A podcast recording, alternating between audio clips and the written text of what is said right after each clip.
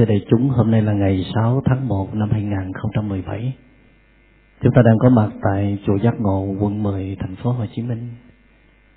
Hôm nay chúng ta sẽ à, nói à, chia sẻ hai đề tài cùng một lúc. Đó là tuệ giác đến từ sự thực tập đúng đắn và mỗi ngày đi về hướng vô ngã.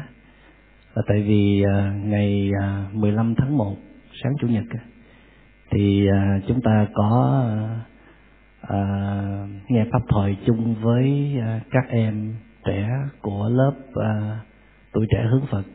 Cho nên chúng ta sẽ chọn đề tài khác. À, sau khi Đức Phật thành đạo thì Đức Phật à, rất là mong muốn được chia sẻ với tất cả mọi người một cái thấy rất là mới.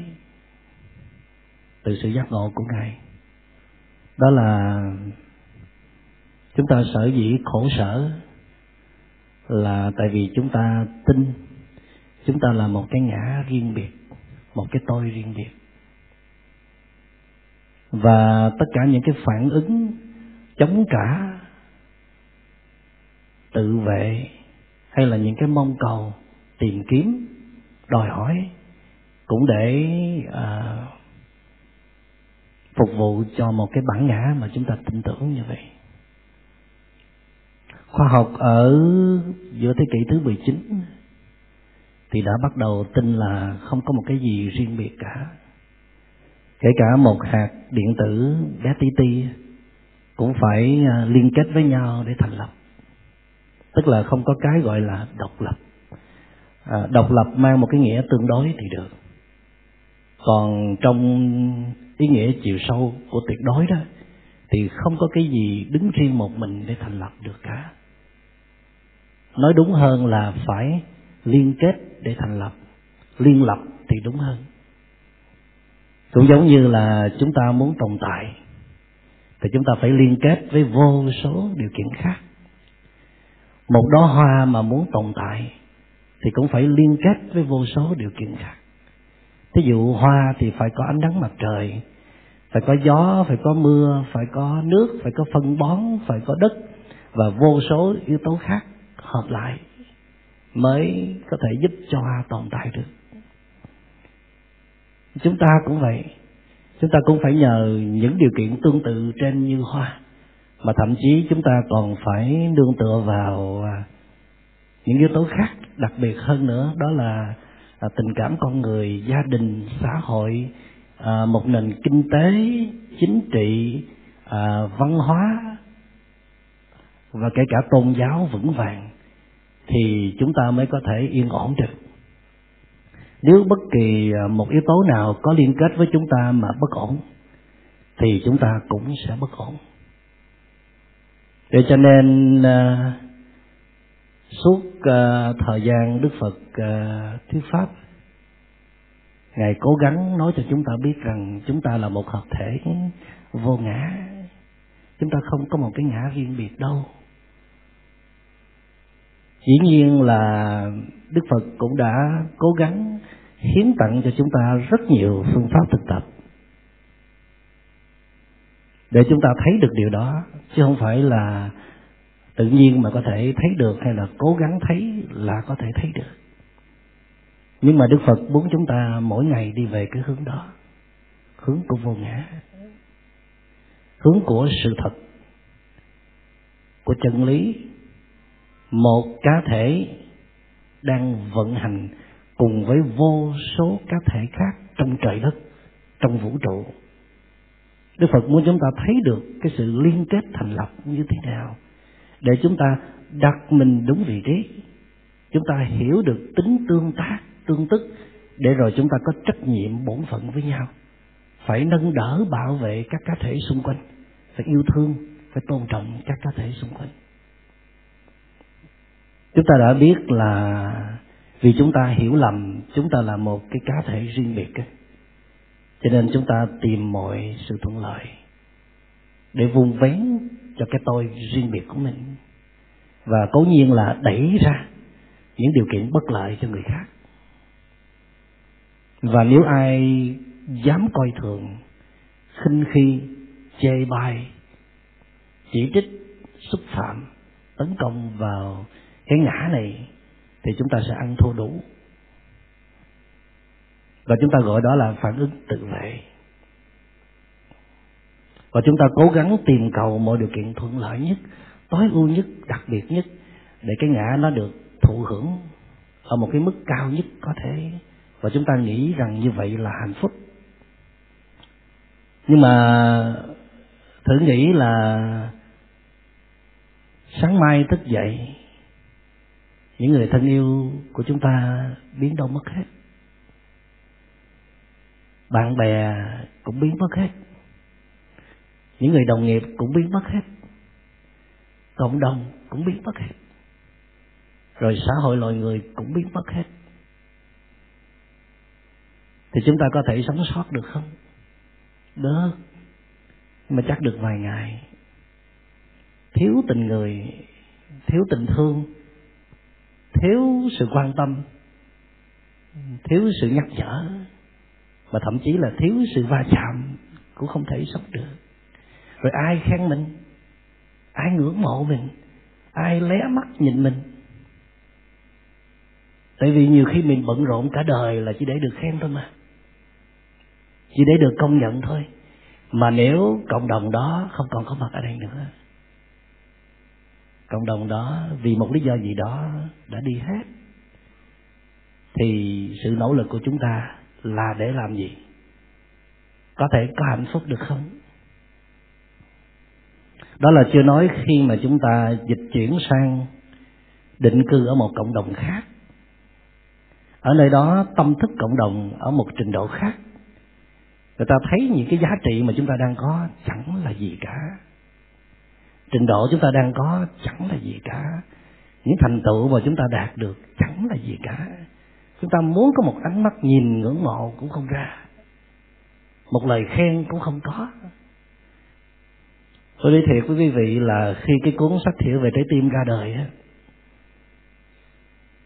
lúc đó tu tập cũng khá khá rồi á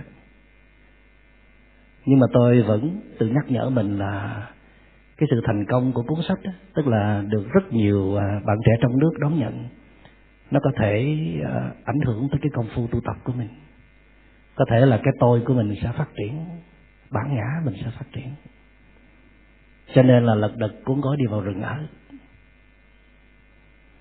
Mặc dầu là ở trong thâm sâu tôi vẫn tự nhắc nhở rằng là luôn tự nhắc nhở đây không phải là tác phẩm của riêng mình.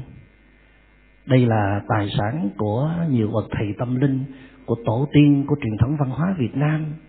Mình vay mượn nhiều thứ ở trong đó đó. Mình nương nhờ nhiều thứ trong đó, mình mới có được những cái thấy, có những cái kinh nghiệm sống như vậy. Và kể cả mình viết cuốn sách, mình cũng phải nhờ có trà, có bánh, có mây, có gió, có hoa, có lá, có thực phẩm, có bao nhiêu người vây quanh mình, yểm trợ mình tin tưởng mình thì mình mới viết ra được như vậy. Cho nên nó nhất định không phải là tác phẩm của riêng mình. Nếu không phải tác phẩm của riêng mình thì mình để minh niệm chứ sao không đề tác phẩm vô danh đi? Thì nói như vậy cũng không được, tại vì chúng ta đang sống trong một thế giới tương đối, chúng ta phải chịu trách nhiệm cho những cái sản phẩm của mình. Thì khi ghi cái tên minh niệm ra, là để là để đối phó, là để đáp ứng cái nhu cầu của xã hội nhưng mà chúng ta, nhưng mà tôi biết rất rõ cái tên minh niệm đó chỉ là một sự đại diện thôi. Giống như đó hoa chỉ là một sự đại diện cho vô số yếu tố khác nằm trong đó. Mà đức phật đề nghị chúng ta hãy nhìn sâu vào đi, quán chiếu kỹ đi. Không có gì là hoa cả trong một đó. Hoa phân tích tới vô cùng thì không có yếu tố nào riêng biệt là hoa cả mà chẳng qua nó chỉ là một hợp thể, được hình thành bởi vô số yếu tố có cùng, tần số, có cùng duyên phận, có cùng nhân duyên với nhau để hình thành và nó biểu hiện thành một cái tướng trạng như vậy, chúng ta gọi đó là hoa. Chứ bên trong nó là phi hoa hết, không có gì là hoa cả. Và trong quá trình hành thiền tôi tôi nhìn sâu vào con người mình, tôi cũng thấy như vậy mặc dầu là không phải lúc nào cũng thấy được như vậy. Những lúc công phu tu tập miên mật, vững vàng, thì thấy rằng bản thân mình là một hợp thể vô ngã. Trong đó có bao nhiêu sự đóng góp của cha mẹ, ông bà, tổ tiên, thầy tổ, rồi tệ giác của đạo phật, rồi truyền thống văn hóa việt nam, vân vân.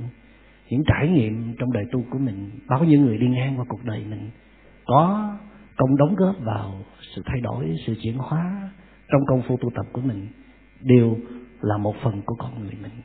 Kể cả những điều kiện đang ở rất xa mà vẫn gián tiếp tương tác với mình thì vẫn là một phần thân của mình.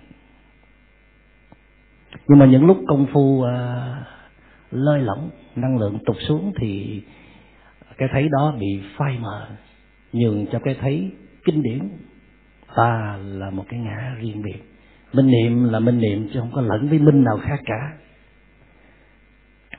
Ấy vậy mà khi mà đi vào cái chứng à, tôi gọi là tu bụi vòng quanh 25 tiểu bang của nước Mỹ tôi nghĩ là mình đang bước lên một cuộc hành trình gian nan mà mục đích của nó là phá vỡ bản ngã tới đâu hay tới đó tại tôi biết rằng là cái cái danh xưng minh niệm nó bắt đầu à, được chú ý. Rồi có thể mình sẽ kẹt vào cái danh xưng đó. Cho nên là dứt khoát tách ra khỏi truyền thông. Mọi tin tức là là tách ly hết. Để đi vào cuộc đời gió bụi, chẳng ai biết mình là ai cả. Giữa xã hội tây phương, dù người ta phát hiện ra mình là thầy tu thì người ta cũng có chút ngạc nhiên, chút cảm tình thôi chứ không có quá kính trọng ngưỡng mộ như là à, người Việt Nam Phật tử Việt Nam. Và trong chuyến đi đó tôi cố tình là là hóa trang không phải là mang hình thức của một thầy tu và không hề tiết lộ mình là thầy tu. Trong cuộc hành trình đó chỉ lỡ kẹt bốn lần là có tiết lộ mình là thầy tu. Còn đa phần là chỉ là một à, chàng thanh niên bình thường đi làm tình nguyện viên thôi ấy vậy mà quý vị biết không? Cái bản ngã nó vẫn rượt đuổi kịp mình vào tận ở trong rừng.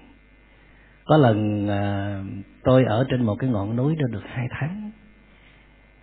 Và tôi làm quen được với bầy nai làm quen có nghĩa là mình cho thức ăn mà nó chịu ăn á. Mình bẻ những cái nhánh cỏ nhánh cây à, lá non hay là cỏ non đưa nó thì nó chịu tới gần để nó ăn và khi mà tôi lần đầu tiên trong đời sờ được cái mông của con nai thôi đó, mà con người nó rung lên, sung sướng, hạnh phúc. Tôi không thể gọi tên đó là một cái thứ hạnh phúc gì. Và khi con nai nó đi rồi, tất nhiên là nó chỉ cho rờ vào cái mông của nó chừng có một phút thôi, rồi nó chạy mất. Không biết là lúc đó nó cảm nhận được năng lượng bình an của tôi hay là nó bất giác, nó không để ý bị người khác chạm vào người nó. Và khi con nai nó chạy đi rồi mà tôi vẫn còn lân lân bay bay. Và suốt cái buổi chiều hôm đó sống trong cảm giác vô cùng hạnh phúc. Quý vị biết tại sao không? Nghĩ rằng là chắc là mình có chứng đắc phần nào đây. Cho nên là con nai là một cái con rất là nhát. Ta đã cho mình tiếp cận với nó và chạm vào nó. Chắc là năng lượng từ bi của mình nhiều chăng? Rồi một lần khác à, trong lúc tôi làm cỏ ở à, trong vườn củ cải thì có bầy thỏ xuất hiện. Và tôi cũng có một cái cái tham lam mong muốn là được chạm vào con thỏ. Nếu con thỏ ở trong chuồng thì bạn có thể chụp nó là dễ rồi nhưng mà con thỏ ở ngoài rừng đố bạn chạm được nó. Tại vì thỏ là nhát mà cho nên bản năng tự vệ nó rất là cao và tôi tôi nghĩ rằng là mình phải chinh phục được con thỏ cho nên đã bắt đầu dụ nó. Tức là thấy nó ở xa, tôi bắt đầu bầm cà rốt nhỏ nhỏ ra thấy. Thấy xung quanh đó. Thì phải ba ngày sau thì con thỏ nó mới dám tới gần. Và cuối cùng thì à, tôi à, để những miếng cà rốt gần tôi nhất, chỉ có một miếng thôi. Vì nó đói, nó thèm quá, cho nên là nó đã đi tới không biết là vì nó thấy năng lượng của tôi là ok, vô hại, hay là vì nó đói quá, cho nên nó nó liều mạng và nó đã đi tới. Để rồi tôi để cái miếng cà rốt trên tay á, và nó đã đã bước tới để mà ăn cái miếng carrot đó, thì lòng hạnh phúc vô cùng, có chen lẫn chút tự hào là thế là mình đã có một công phu nhất định nào đó rồi. Nhưng mà cũng trong cuộc hành trình đó cũng may là nhờ có thực tập vipassana thiền tập khá lâu trước đó cho nên là cũng không ngừng quan sát tâm thật ra thì khi chúng ta quan sát vào tâm á, thì nếu chánh niệm của chúng ta đủ mạnh thì chúng ta thấy nó là cái gì bản chất nó là cái gì? Có bản ngã chen lẫn vào trong đó không? Có bóng dáng của phiền não không? Còn khi năng lượng chánh niệm chúng ta yếu quá đó thì nhìn vào chẳng thấy gì cả. Thấy toàn cái hay cái đẹp không? Và trong chuyến đi đó cũng có những lần tôi phát hiện ra những cái bước trượt của mình.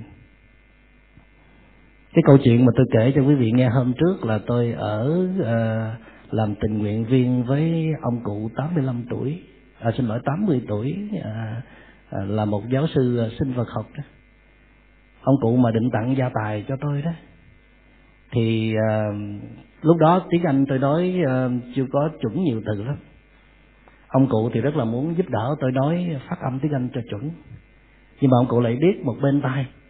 Cho nên mỗi khi tôi nói cái từ nào mà không chính xác ông cụ đề nghị tôi phát âm trở lại. Mà tôi phát âm cả chục lần thì ông cụ mới nghe được.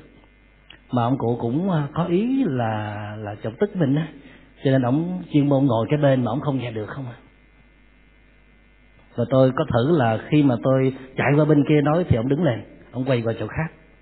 Cho nên tôi giữ cái mối hận ở trong lòng. Sẽ trả đũa.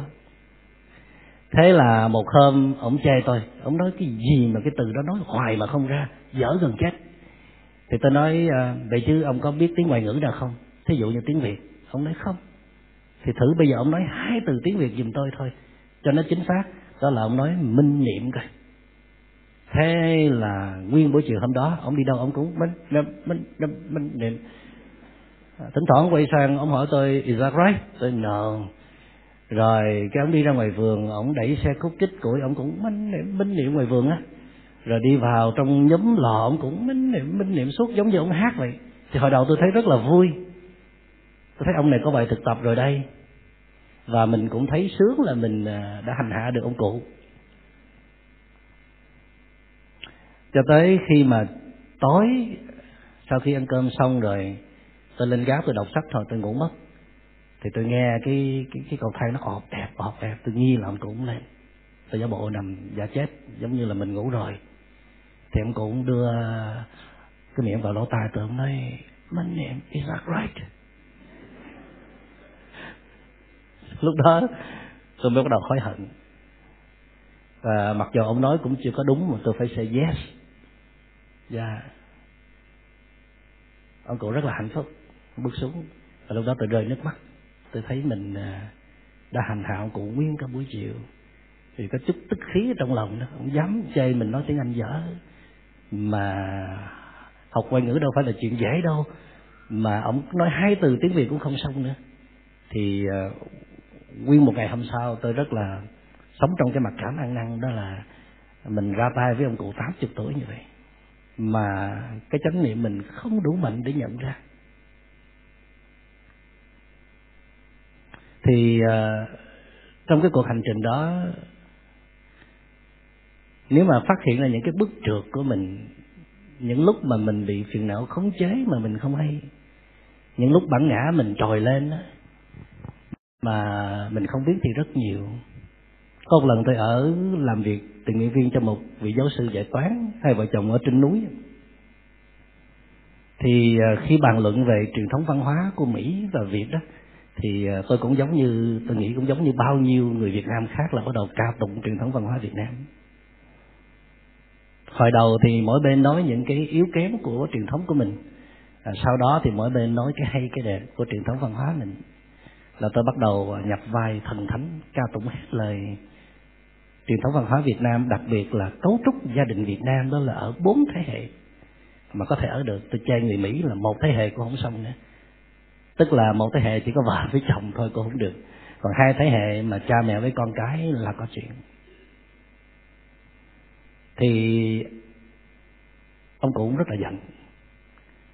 Ông giận, ông không biết làm sao. Cái ông ghét, ông gọi tôi là việt nam luôn. Đi đâu ông kêu việt nam việt nam, ê, việt nam. Tức là anh nghĩ việt nam anh là number one hả đó? Ý ông cụ là vậy. Thì hồi đầu tôi nghĩ ông cụ chỉ uh, chỉ đùa thôi. Nhưng mà khi tôi để ý kỹ thì thấy ông cụ gọi một cách rất là khó chịu. Rất là gay gắt.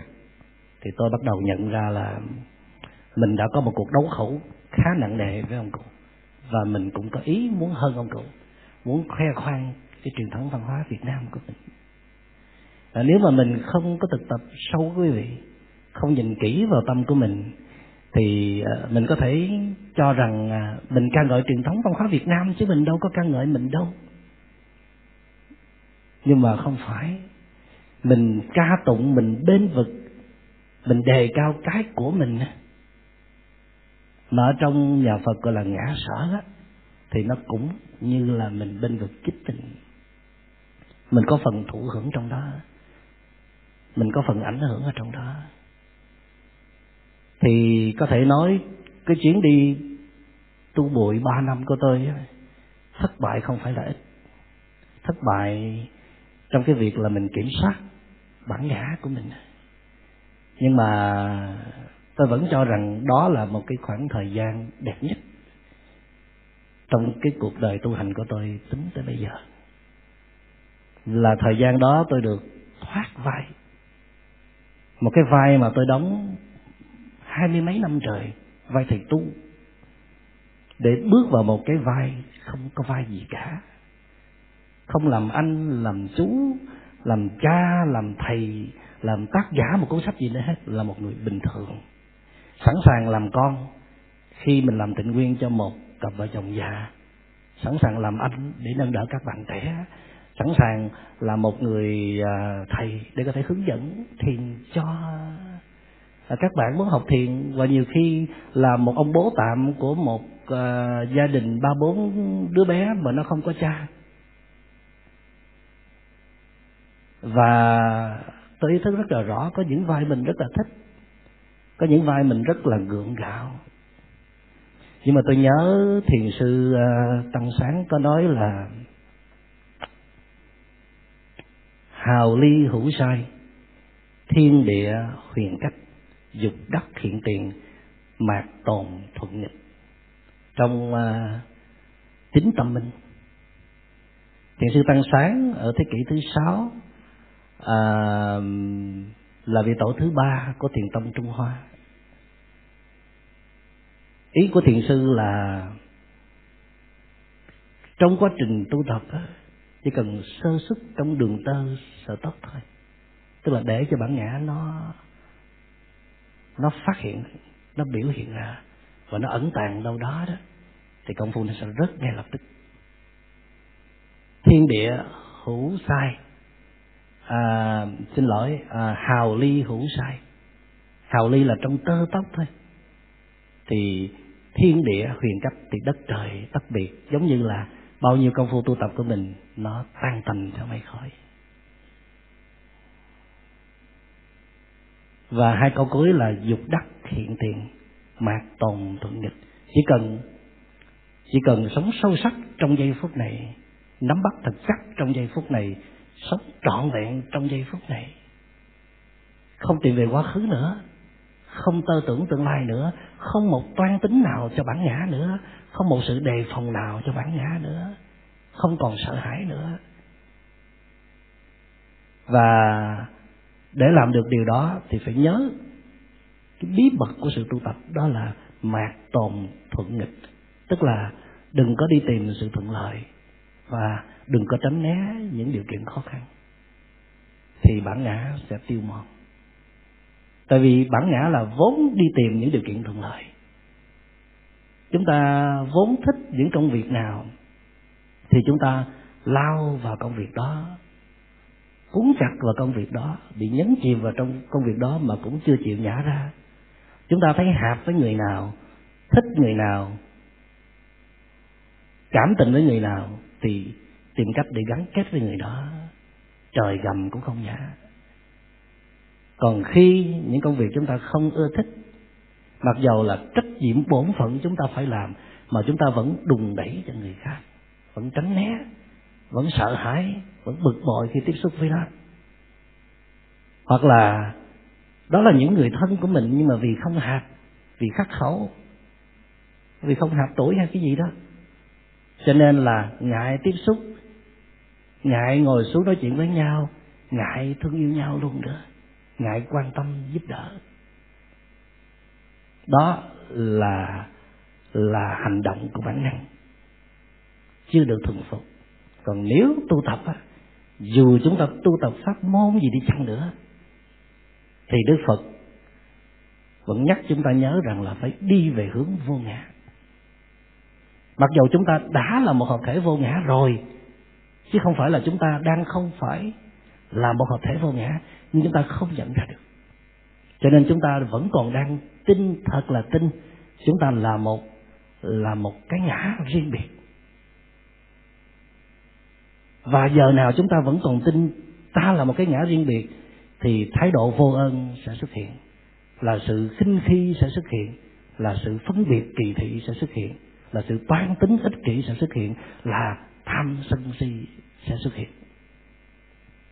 Nói một cách khác, bạn tu pháp môn gì không cần biết. Bạn hiểu kinh điển đạo phật kiểu nào không cần biết. Mà có những tiêu chuẩn sau đây có thể thẩm định là bạn đi đúng hướng hay là lạc đường đó là mỗi ngày bạn phải dễ thương hơn. Trước trước khi tu, bạn rất là là cà chớn. Bạn rất là rắc rối, khó chịu. Bạn rất là hách dịch, kiêu ngạo. Rồi bạn tu luyện sau đó, mà bạn mềm ra, bạn nhẹ nhàng, bạn tử tế hơn, bạn dễ chịu hơn.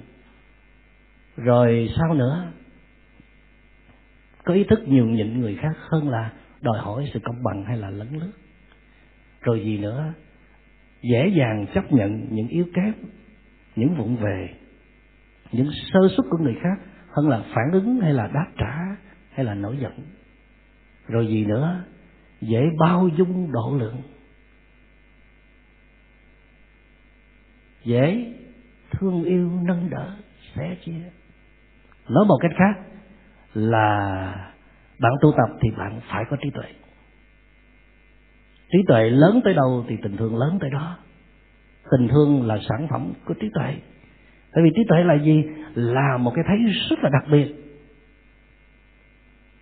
Thấy cái gì?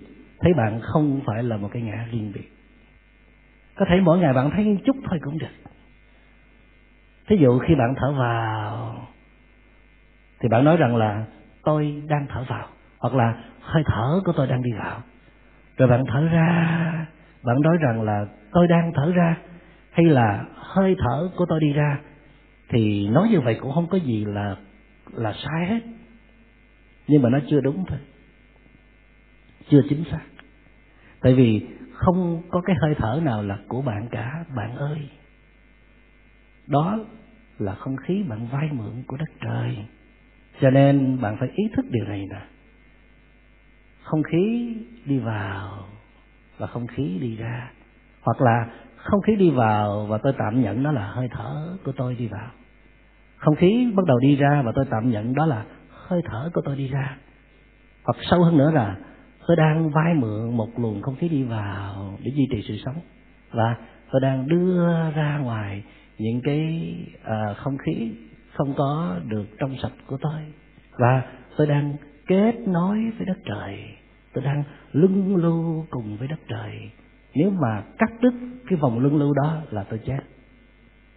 Tôi đâu có dám tự hào nữa. Tôi đâu có dám kiêu ngạo nữa.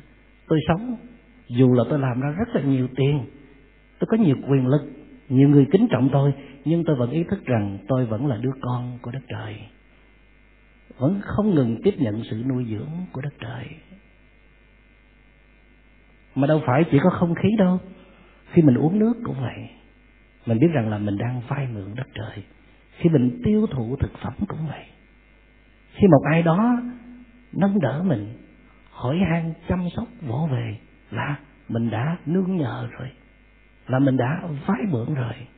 Làm sao mà mình nói rằng là không cần ai hết con không cần ba con không cần mẹ. Con có thể sống độc lập riêng một mình con. Nói như vậy là dại dột. Bạn có thể là không dựa dẫm vào cha mẹ, nhưng bạn không thể nào tách ra khỏi cha mẹ được. Dù bạn chạy đằng trời, thì tinh cha huyết mẹ vẫn ở trong bạn. Tình yêu thương, trí tuệ, sự hiểu biết, tất cả những tinh hoa của cha mẹ đã đi vào bạn hết rồi. Bạn có muốn đoạn lìa bạn giận cha, giận mẹ, bạn có muốn cắt đứt liên hệ tình cảm đó, thì muôn đời bạn cũng không cắt đứt được. Mà khi bạn có ý niệm cắt đứt mình ra khỏi những cái sự liên kết vốn nó phải xảy ra như vậy đó, thì bạn sẽ cô đơn, bạn sẽ lạc lõng, bạn sẽ chới với, bạn sẽ không được tiếp nhận, tiếp tục những nguồn năng lượng ngọt ngào và an lành từ những người thân yêu hay là đất trời bạn có dám tuyên bố rằng là tôi muốn cắt đứt liên hệ với đất trời không? Làm sao bạn dám được? Tại vì bạn cắt đứt là bạn sẽ chết. Đất trời sẽ thu lại hết những điều kiện thuận lợi của bạn. Đất trời sẽ đưa đến những cái nghịch duyên cho bạn để còn, để bạn còn hống hách, còn kiêu ngạo như vậy nữa hay không? Cho nên hống hách, kiêu ngạo, tự mãn hay là khinh khi coi thường người khác, tự phụ đều là sự vô minh, sự mê lầm đức phật nói là, đó là delusion, sự dại dột, sự khờ khạo. Chưa hiểu được gì về chân lý hết, chưa hiểu được gì về quy tắc vận hành của đất trời cả. Vậy thì một người mà trải nghiệm thành công trong cuộc đời, một người đang tu luyện mà đi về đúng hướng á, thì họ có đức độ. Đức là gì? Là biết coi trọng những người xung quanh, biết tôn kính những người xung quanh, biết nhường nhịn những cái phần những cái phần ưu đãi, những cái quyền lợi cho người khác. Tại vì người đó đã chạm được cái quy tắc vận hành của đất trời. Đáng được hưởng mà lại không hưởng. Đáng trừng phạt mà lại không trừng phạt là ít đức. Mà có đức thì mặc sức mạng bạn bảo vệ môi trường, bạn đem tới quyền lợi cho người khác, đất trời sẽ bảo vệ bạn. Bạn sẽ trở thành đứa con cưng của đất trời còn nếu bạn cố gắng gom gom hết những cái quyền lợi về phía mình mà còn mà còn lấy luôn quyền lợi của người khác một cách ngang nhiên nữa, thì đất trời sẽ xử lý bạn. Tại vì bạn đã trượt ra khỏi cái quy tắc vận hành bình đẳng giữa các cá thể trong cùng một bản thể. Tất cả các tôn giáo đều cố gắng giúp cho chúng ta nhận ra điều đó, và đặc biệt là đức phật. Nói rất nhiều trong truyền thống kinh điển nguyên thủy hay là kinh điển Phật giáo Đại thừa, kinh kinh điển Phật giáo phát triển cũng nhắc tới nhắc lui rất là nhiều về tinh thần vô ngã.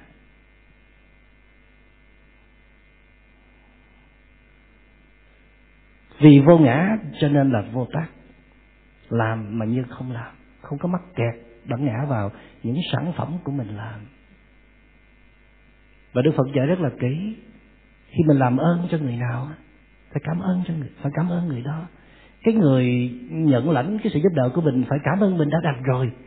Mà nếu mình thực tập tới một cái mức là mình còn quay lại cảm ơn cái người mà nhận cái sự giúp đỡ của mình là mình rất giỏi là mình đã đi rất xa trên con đường đi về vô ngã. Mà đi về vô ngã có nghĩa là đi về sự tự do giải thoát vượt ra khỏi cái ngã hạn hẹp vượt ra khỏi sự xiềng xích của tham sân và si.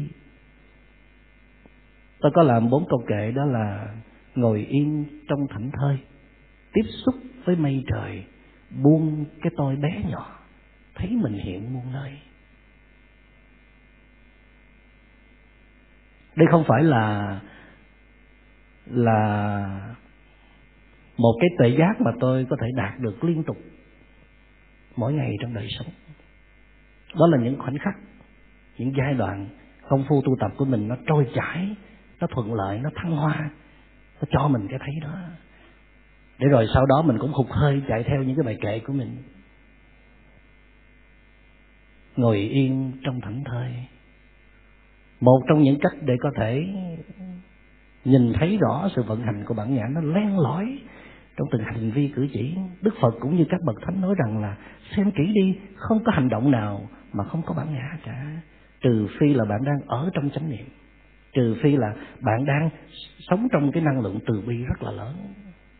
Còn không, thì bất cứ hành động nào đều có gián dấp, đều bị giật dây bởi bản ngã cả. Làm một phép thử đi. Mình nói mình làm tất cả vì người đó. Mình thương người đó một cách không có điều kiện. Mình có tâm từ với người đó. Người đó quay lại tấn công mình đó. Mắng cho mình một câu, phủ nhận hết mọi sự nỗ lực của mình thì mình còn thương đổi nữa không? Thì mình còn có thiện chí muốn giúp đỡ nữa không? Mình chỉ sẵn sàng ra tay hào hiệp với cái người nào họ đặt cái bản ngã họ dưới cái bản ngã của mình.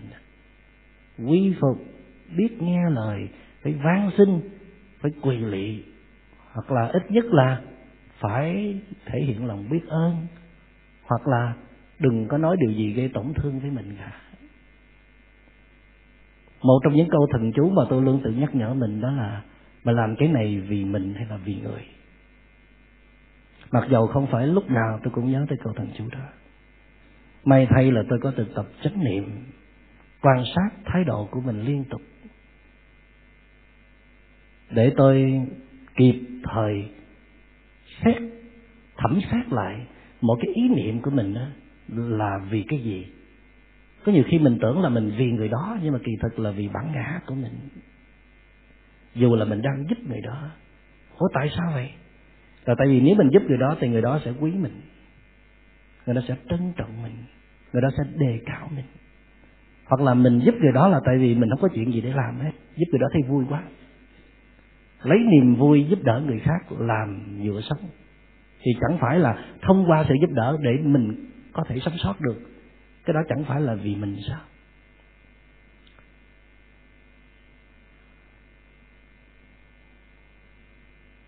Cho nên có nhiều người làm công tác từ thiện mà rất khổ. Khổ dài dài. Khổ còn hơn là không làm từ thiện nữa. Tại vì có tấm lòng tốt nhưng mà cũng có rất nhiều nhiều vấn đề tâm lý. Có nhiều rắc rối. Có nhiều nỗi sầu muộn đôi khi người ta buồn quá, người ta đi làm từ thiện, cho nó bớt buồn. Mà làm từ thiện không bớt buồn, cho nên trút hết nỗi buồn cho những người nhận những món quà từ thiện. Càm ràm, cằn nhằn, cưỡi nhửi, yêu sách đủ điều hết. Thế mệt. Rồi đôi khi những cái người mà nhận món quà của chúng ta cũng muốn nói một câu thôi thôi, đừng có giúp nữa. Tôi thì cũng cần món quà của anh, của chị thật nhưng mà tôi cũng cần được tôn trọng. Tôi không muốn nhận cái năng lượng tiêu cực đó nữa. Và người thương của mình cũng vậy. Nhiều khi cũng muốn nói với mình rằng là, thôi, bớt thương tôi lại đi, cho tôi nhờ. Thương thì tôi cũng cần, mà thương nhiều quá tôi cảm thấy ngọt thở. Nếu chỉ có thương thôi thì tôi rất là trân trọng. Đằng này kèm theo lời yêu thương còn biết bao nhiêu sự ràng buộc biết bao nhiêu sự đòi hỏi, biết bao nhiêu là năng lượng tiêu cực. Cho nên, so kè ra thì thôi, chấp nhận không ai giúp đỡ, hoặc là ít được thương mà có tự do. Thoải mái. Mà nhiều khi người kia đề nghị mình đừng thương nữa mà mình không thấy đừng thương nữa. Rồi mình làm bộ, mình nói, tại tôi thương chứ bộ mà thật ra là tại vì tôi không thể kiềm chế được lòng tôi chứ bộ. Tại vì nếu tôi không thương thì tôi làm gì bây giờ? Làm sao tôi biết tôi là người thương của bạn? Cho nên phải làm cái gì đó. Mà bên kia lại không cần ta làm một cái gì đó hết. Chỉ cần ngồi yên đó thôi, làm ơn. Nhưng mà chúng ta không làm được. Chúng ta vẫn thương theo cái kiểu của chúng ta. Thích gì làm đấy tại vì thương mà, thương là có quyền cho nên là nếu mà mình không có tu tập nghiêm túc không có biết cách để quan sát sự vận hành của bản ngã thì chắc chắn là chúng ta sẽ dính dưỡng hết. Thì sống với bản ngã thì có sao không? Thì đồng nghĩa là bạn sống chung với tham sân si. Tại vì tham, tham sân si là gì? Là cơ chế tự nhiên để bảo vệ bản ngã và sống chung tham sân si thì có sao? Tại vì mình là một con người mà, thì đừng có than khổ. Vậy thôi. Muốn thoát khổ thì phải bớt tham sân si. Phải giới hạn bớt bản ngã của mình. Giới hạn tới cái mức là trở về với cái thế đồng đẳng nhất. Mà không dứt thì tương đối, đó là xem tất cả các đối tượng thương yêu của mình như chính mình. Còn nếu không được thì xem họ như là một người bạn tôi hay nói là chúng ta hãy quy tất cả mọi cái liên hệ tình cảm về tình bạn thì nó nhẹ nhàng vô cùng. Dễ thở vô cùng. Dễ giải quyết vô cùng. Tại vì trong liên hệ tình bạn không có quyền lực, không có áp đặt. Không ai dám làm khổ ai hết. Không ai dám hạch họe chi tích, càm ràm, ngắt nhéo ai hết. Trong tình bạn có sự tôn trọng, đủ lẫn nhau chia sớt vui buồn với nhau. Nếu mình thấy cái liên hệ tình cảm với mình người đó đó, nó đang chênh vênh lạc lõng, nó đang nó đang gầy mòn xanh xao, và thậm chí có cơ hội lụng bại, thì hãy mau mau đưa cái liên hệ đó trở về tình bạn đi. Tình bạn nghĩa là sao? Nghĩa là giúp được nhau cái gì thì giúp. Tạm thời trở về tự chăm sóc cảm xúc của mình đi, đừng có đòi hỏi nữa. Mình đòi hỏi là tại vì mình nhớ người đó là chồng của mình. Mình biết người đó là vợ của mình. Người đó đã từng vay nợ mình rất rất nhiều rồi, cho nên bây giờ mình có quyền đòi hỏi. Thì không biết là bằng cách nào đó bạn đưa bạn được về cái thế là một người bạn với người kia. Thì bạn chỉ nghĩ tới cái chuyện là làm sao đối xử tử tế với nhau thôi hoặc, hoặc là mình làm cách nào để giúp được người đó bớt khổ. Còn khi mình nghĩ mình muốn trừng phạt người đó mình muốn loại trừ người đó mình muốn làm khổ người đó là mình đang kẹt vào cái vai của mình. Cái vai này mình đã sống rất là lâu rồi. Vai một người mẹ một người cha một người chồng một người vợ một người anh hay là một người thầy. Thoát vai. Thì mình sẽ như thế nào? Mình trở về với cái bản chất thực của mình, trở về bản chất của mình. Bản chất của mình là gì? Là không có kẹt vào bất cứ một cái vai nào. Vô tác, vô trụ. Trụ mà nhi vô trụ. Hoặc là ứng vô sở trụ, nhi sanh kỳ tâm. Là những cái lời dạy rất là sâu sắc của thiền tông trung hoa, của lục tổ huệ năng. Nghĩa là bạn vào cái vai đó mà bạn không kẹt vào vai đó bạn làm công việc đó mà bạn không thấy bản ngã của bạn ở trong đó. Ưng vô sở trụ, nhi sanh kỳ tâm nghĩa là gì? Là bạn có thể đặt tâm bạn ở đâu cũng được, miễn là đừng có kẹt vào tham và sân.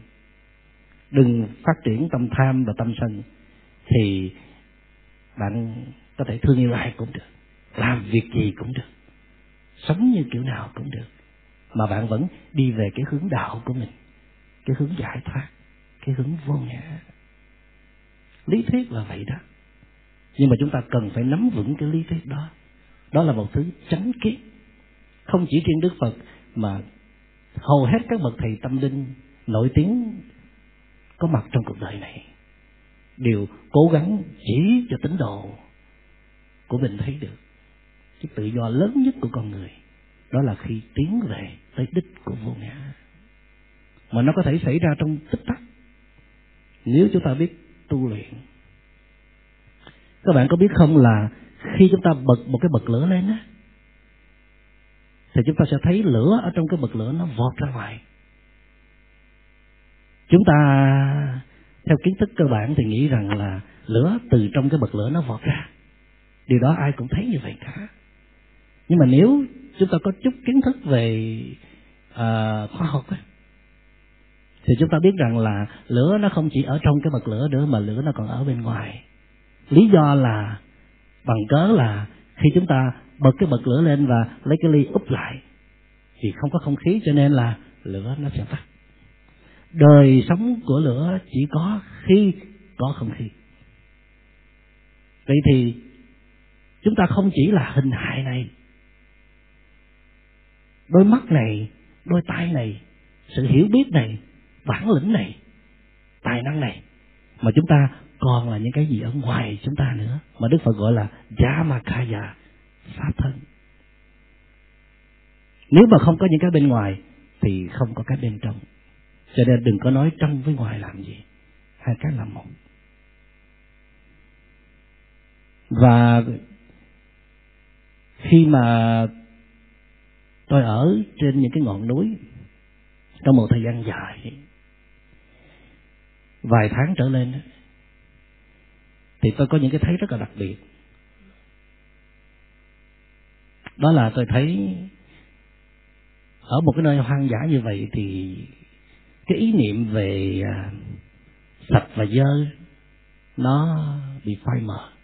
Tôi không muốn nói là nó chấm dứt. Là tại vì à, chúng tôi là những nhóm đi bộ với nhau, năm, bảy đứa đó. Có tuần lễ, đâu có nước, đâu mà tắm cho nên đứa nào nó cũng hôi như nhau hết. Vì đứa nào cũng hôi như nhau hết, cho nên không có đứa nào là hôi cả. Còn nếu có đứa sức dầu thơm, có đứa nó tắm, nó chà xà bông lên thì tất nhiên là có sạch bây giờ. tôi có nói quý vị là ở những miền thôn quê của nước mỹ đó, khi họ đi ăn đám cưới họ không có trang điểm. Thậm chí là họ cũng không mặc đồ đẹp nữa họ đang làm việc chân lắm tay bùn ngoài ruộng kia kìa. Tới giờ họ chạy vào đám cưới. Có những người mang đôi giày còn bùn lầy. Chỉ có cô dâu là trang điểm sơ sơ, mà cũng không có son phấn nữa. Nghe rất là là hoang dại, phải không? Nhưng mà rất là nhẹ nhàng, rất là dễ thương, rất là mộc mạc. Cũng là đám cưới đó mà không tốn tiền nhiều trơn. Cũng là đám cưới đó mà không cần phải mất thời gian trang điểm cũng là đám cưới đó mà con người ta không đem những bản ngã để khoe khoang với nhau. Họ chỉ đến trong cái sự nhân ái, sự bình dị và chạm vào những cái giá trị sâu sắc với nhau thôi. Chứ phải đến là để khoe đồng hồ, để khoe quần áo hay là khoe hộp xoàn. Quý vị thấy không? Cũng là một đời sống đó mà có những người sống rất là chật vật mới có thể sống nổi và cái người sống rất là thảnh thơi nhẹ nhàng. Cái đó nó tùy thuộc vào cái cái quan điểm, cái thấy, cái nhìn về cái giá trị đích thực của đời sống. Cái đó nó tùy thuộc vào cái tâm thức cộng đồng rất là nhiều và chúng ta không cách nào thoát khỏi cái tâm thức đó nếu chúng ta chưa có bản lĩnh.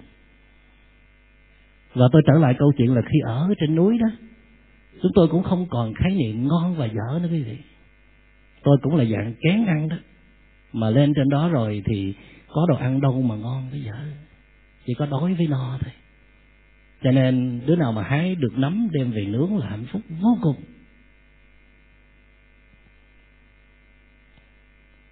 Rồi cũng không có khái niệm về cao với thấp nữa. Cũng hỏi sơ qua là công việc của mỗi người.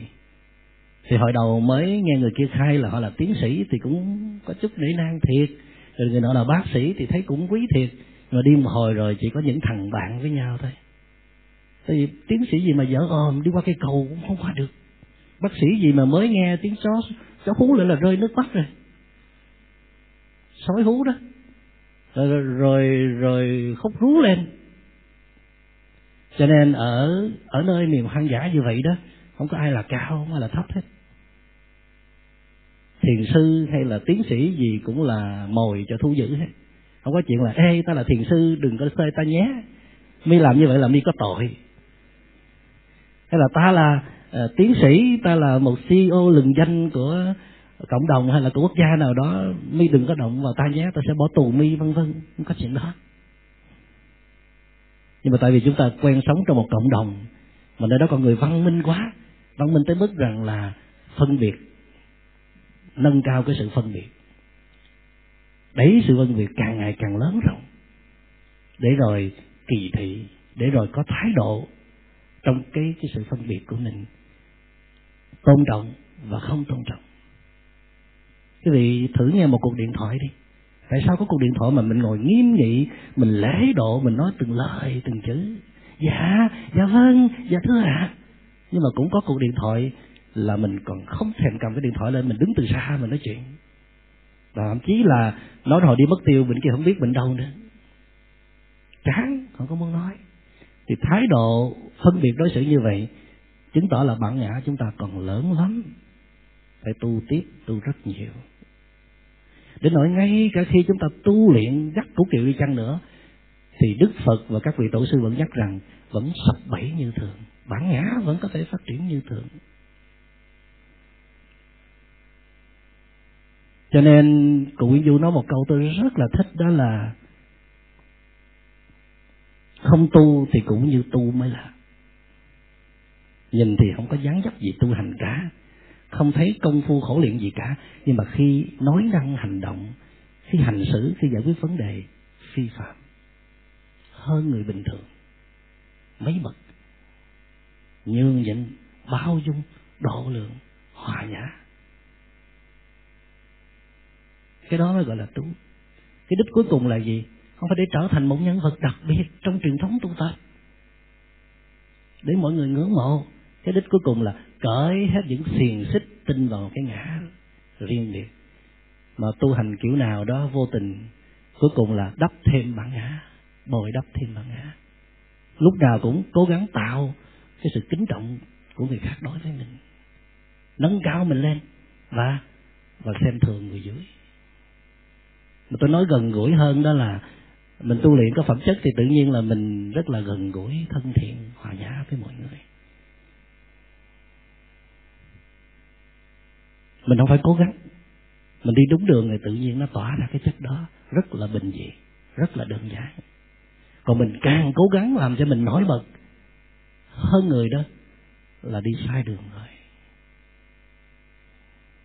và ở trong kinh tứ thập dị chương, đức phật nói là tu vô tu tu hành vô hành hành chứng vô chứng chứng. Tu mà không kẹt vào cái ngã đang tu, không thấy mình tu và có kẻ không tu, không có đề cao mình và coi thường người khác, thì ấy mới gọi là tu. Tu vô tu tu. Chứng mà không thấy mình đang chứng thì cái đó mới thật là chứng còn chứng mà thấy mình đang chứng thì có nghĩa là đang nổi chứng.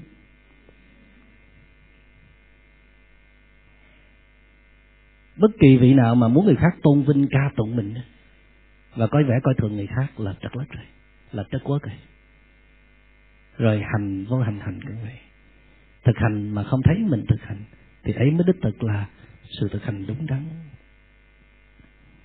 Tuệ giác chỉ có thể sinh khởi, khi chúng ta có một thái độ thực tập đúng đắn, thái độ thực tập ấy là gì?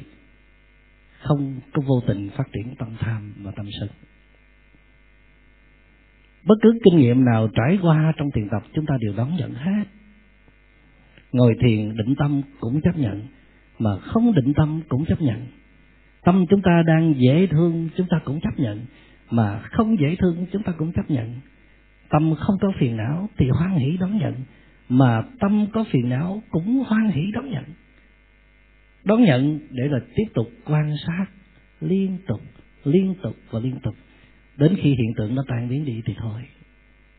Cái đó gọi là right attitude, thái độ đúng trong hành thiền. Còn hành thiền mà đi tìm kiếm những cảm giác dễ chịu, tìm một chút định tâm, tìm một chút an thần, tìm một cái tầng định sâu sắc mong cho mình hết phiền não là sai lầm. Thành thiền mà mỗi lần thấy mình nổi giận là trách giận bản thân. Mỗi lần ngồi thiền tâm không yên định thì bực bội, khó chịu. Cảm thấy mình à, không có tu tập được gì cả. Tất cả thái độ đó đều là sai lầm. Dĩ nhiên là chúng ta sẽ mắc phạm sai lầm liên tục trên cái hành trình tu tập thế vậy cho nên là tất cả các bậc thầy tâm linh đều khuyên chúng ta nếu muốn đi xa trên con đường đạt tới trí tuệ thì phải thân cận với người thầy mà chúng ta tin tưởng. Có những trải nghiệm thành công, ít nhất là 5 năm. Trong suốt 5 năm đó, vị thầy sẽ giúp chúng ta chỉ ra cái gì là sai lầm, thái độ sai lầm trong công phu tu tập. Còn nếu không chúng ta dùng một bản ngã để tu đó. Tu quyết liệt, tu gắt cụ kiệu, tu xịt khói luôn. Để rồi cuối cùng ở ở ngáp nháp, xưng thần, xưng thánh là uổng cho một đời tu tập. Quý vị biết không? Có những cái sai không bao giờ sửa được. Mặc dầu là cái gì cũng có thể sửa được, nhưng mà cơ hội để sửa rất là thấp. Đó là khi bạn đã trượt dài trên con đường công phu tu tập. Tại vì bản ngã của chúng ta khủng khiếp lắm trượt tới đâu, nó bám chặt tới đó. Và nó không bao giờ tin rằng nó đang trượt cả. Đừng có đùa giỡn với tâm hồn của mình. Đừng có dễ dãi trên con đường tu luyện. Tâm chúng ta cực kỳ nhạy cảm chúng ta thấy rất rõ là chúng ta đã không đối xử tử tế với tâm của mình, cho nên để nó tổn thương, để nó trầm cảm, thì khi tu luyện, nếu mà không có một thái độ đúng đắn đó, thì nó cũng tả tơi thì nó cũng nát nhầu thì nó cũng sai sót và và chúng ta đánh mất luôn chính mình trong cái công phu tu tập. Bất bình thường, tâm thần. Có rất nhiều người đã đã đi tới chỗ đó. Tôi không có ý dọ phù dọ quý vị. Đừng có sợ, tu tài tử thì không bao giờ tẩu hỏa nhập ma đâu. Cái tu gắt của kiệu thì mới có cơ hội tẩu hỏa nhập ma. Còn tu bữa đực bữa cái tu nghệ sĩ, tu chơi chơi thì không có sao đâu. Còn khi nào mà muốn tăng tốc, khi nào muốn đạt trí tuệ lớn, khi nào mà đổ dồn một trăm phần trăm cho công phu đó, thì phải có cái cái bản chỉ đường thật là rõ ràng và chính xác mà cái người trao cái bản đồ đó phải là một người thầy trải nghiệm thành công, chứ không được mò mẫm trên mạng nha. Chứ không phải là thông qua một bài giảng hay cuốn sách nào nha phải sách gói tới ngay nơi mà vị thầy mà mình tin tưởng được. Nhìn vào đời sống của vị thầy đó thì mới làm theo. Chứ không là trong suốt thời gian mà mình đi sâu đó, cái bản ngã mình nó sẽ giật dây mình. Nó sẽ khiến cho mình thực tập sai lệch, thái độ sai lệch. Mà thật lòng mà nói, trong suốt 10 năm đầu tu tập đó, tôi chưa bao giờ được nghe tới cái cụm từ là thái độ tu tập sai lầm chưa được bao giờ nhắc tới cái cụm từ đó. Mà chỉ biết rằng là càng nỗ lực càng tinh tấn là càng sẽ thành công. Mà nỗ lực tinh tấn trên một bản ngã là chất dân cho nên cái chánh tinh tấn có nghĩa là gì? Là là nỗ lực tinh tấn với một thái độ đúng đắn. Mà thái độ đúng đắn là gì? Là đều đặn nhưng mà thông thả. Thông thả có nghĩa là gì? Không hối thúc, không gấp gáp, không vội vàng, không hăng máu, không muốn trở thành một cái gì hết chỉ là giữ một tốc độ đều đặn ấy gọi là chánh tinh tấn. Và tất cả những cái cái kinh nghiệm này mình chỉ có thể có được từ những bậc trải nghiệm đi trước. Còn nếu không tự mình mò mẫm thì lâu lắm, hoặc là sẽ lạc lối lúc nào không hay. Bờ giác thì không xa lắm, chỉ ngại là nhiều bến mê thôi thì à, nếu chúng ta chưa có đi về tới đích vô ngã liền thì chúng ta chỉ cần mỗi ngày đi về hướng đó thôi. Mỗi ngày cố gắng sống tử tế hơn bao dung hơn hiền lành hơn nhường nhịn hơn bớt phản ứng hơn bớt nóng giận hơn bớt làm phiền người khác hơn mỗi ngày sống trong sự tỉnh táo nhiều hơn. Bớt mê mờ, bớt lừ đừ, bớt không biết mình đang nghĩ cái gì, mình đang muốn cái gì. Tức là phá vỡ cái bức màn vô minh của si ám mỗi ngày mình thấy mình rõ hơn, nhận diện phiền não kịp thời hơn.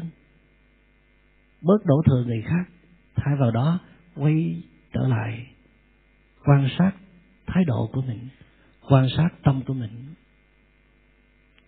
nếu quý vị giữ cái công phu tu tập điều đặn như vậy, thì chúng ta có niềm tin chắc chắn rằng chúng ta sẽ đi về tới đích của vô ngã. Mà không cần 10 năm hay là 20 năm đâu quý vị. Biết đâu trong một lúc nào đó, quý vị tinh tấn đủ, thực hành miên mật đủ, niềm tin đủ, thì tuệ giác sẽ tới gõ cửa bạn. Are you ready? Vấn đề là bạn có sẵn sàng để đón nhận tệ giác ấy hay không thôi.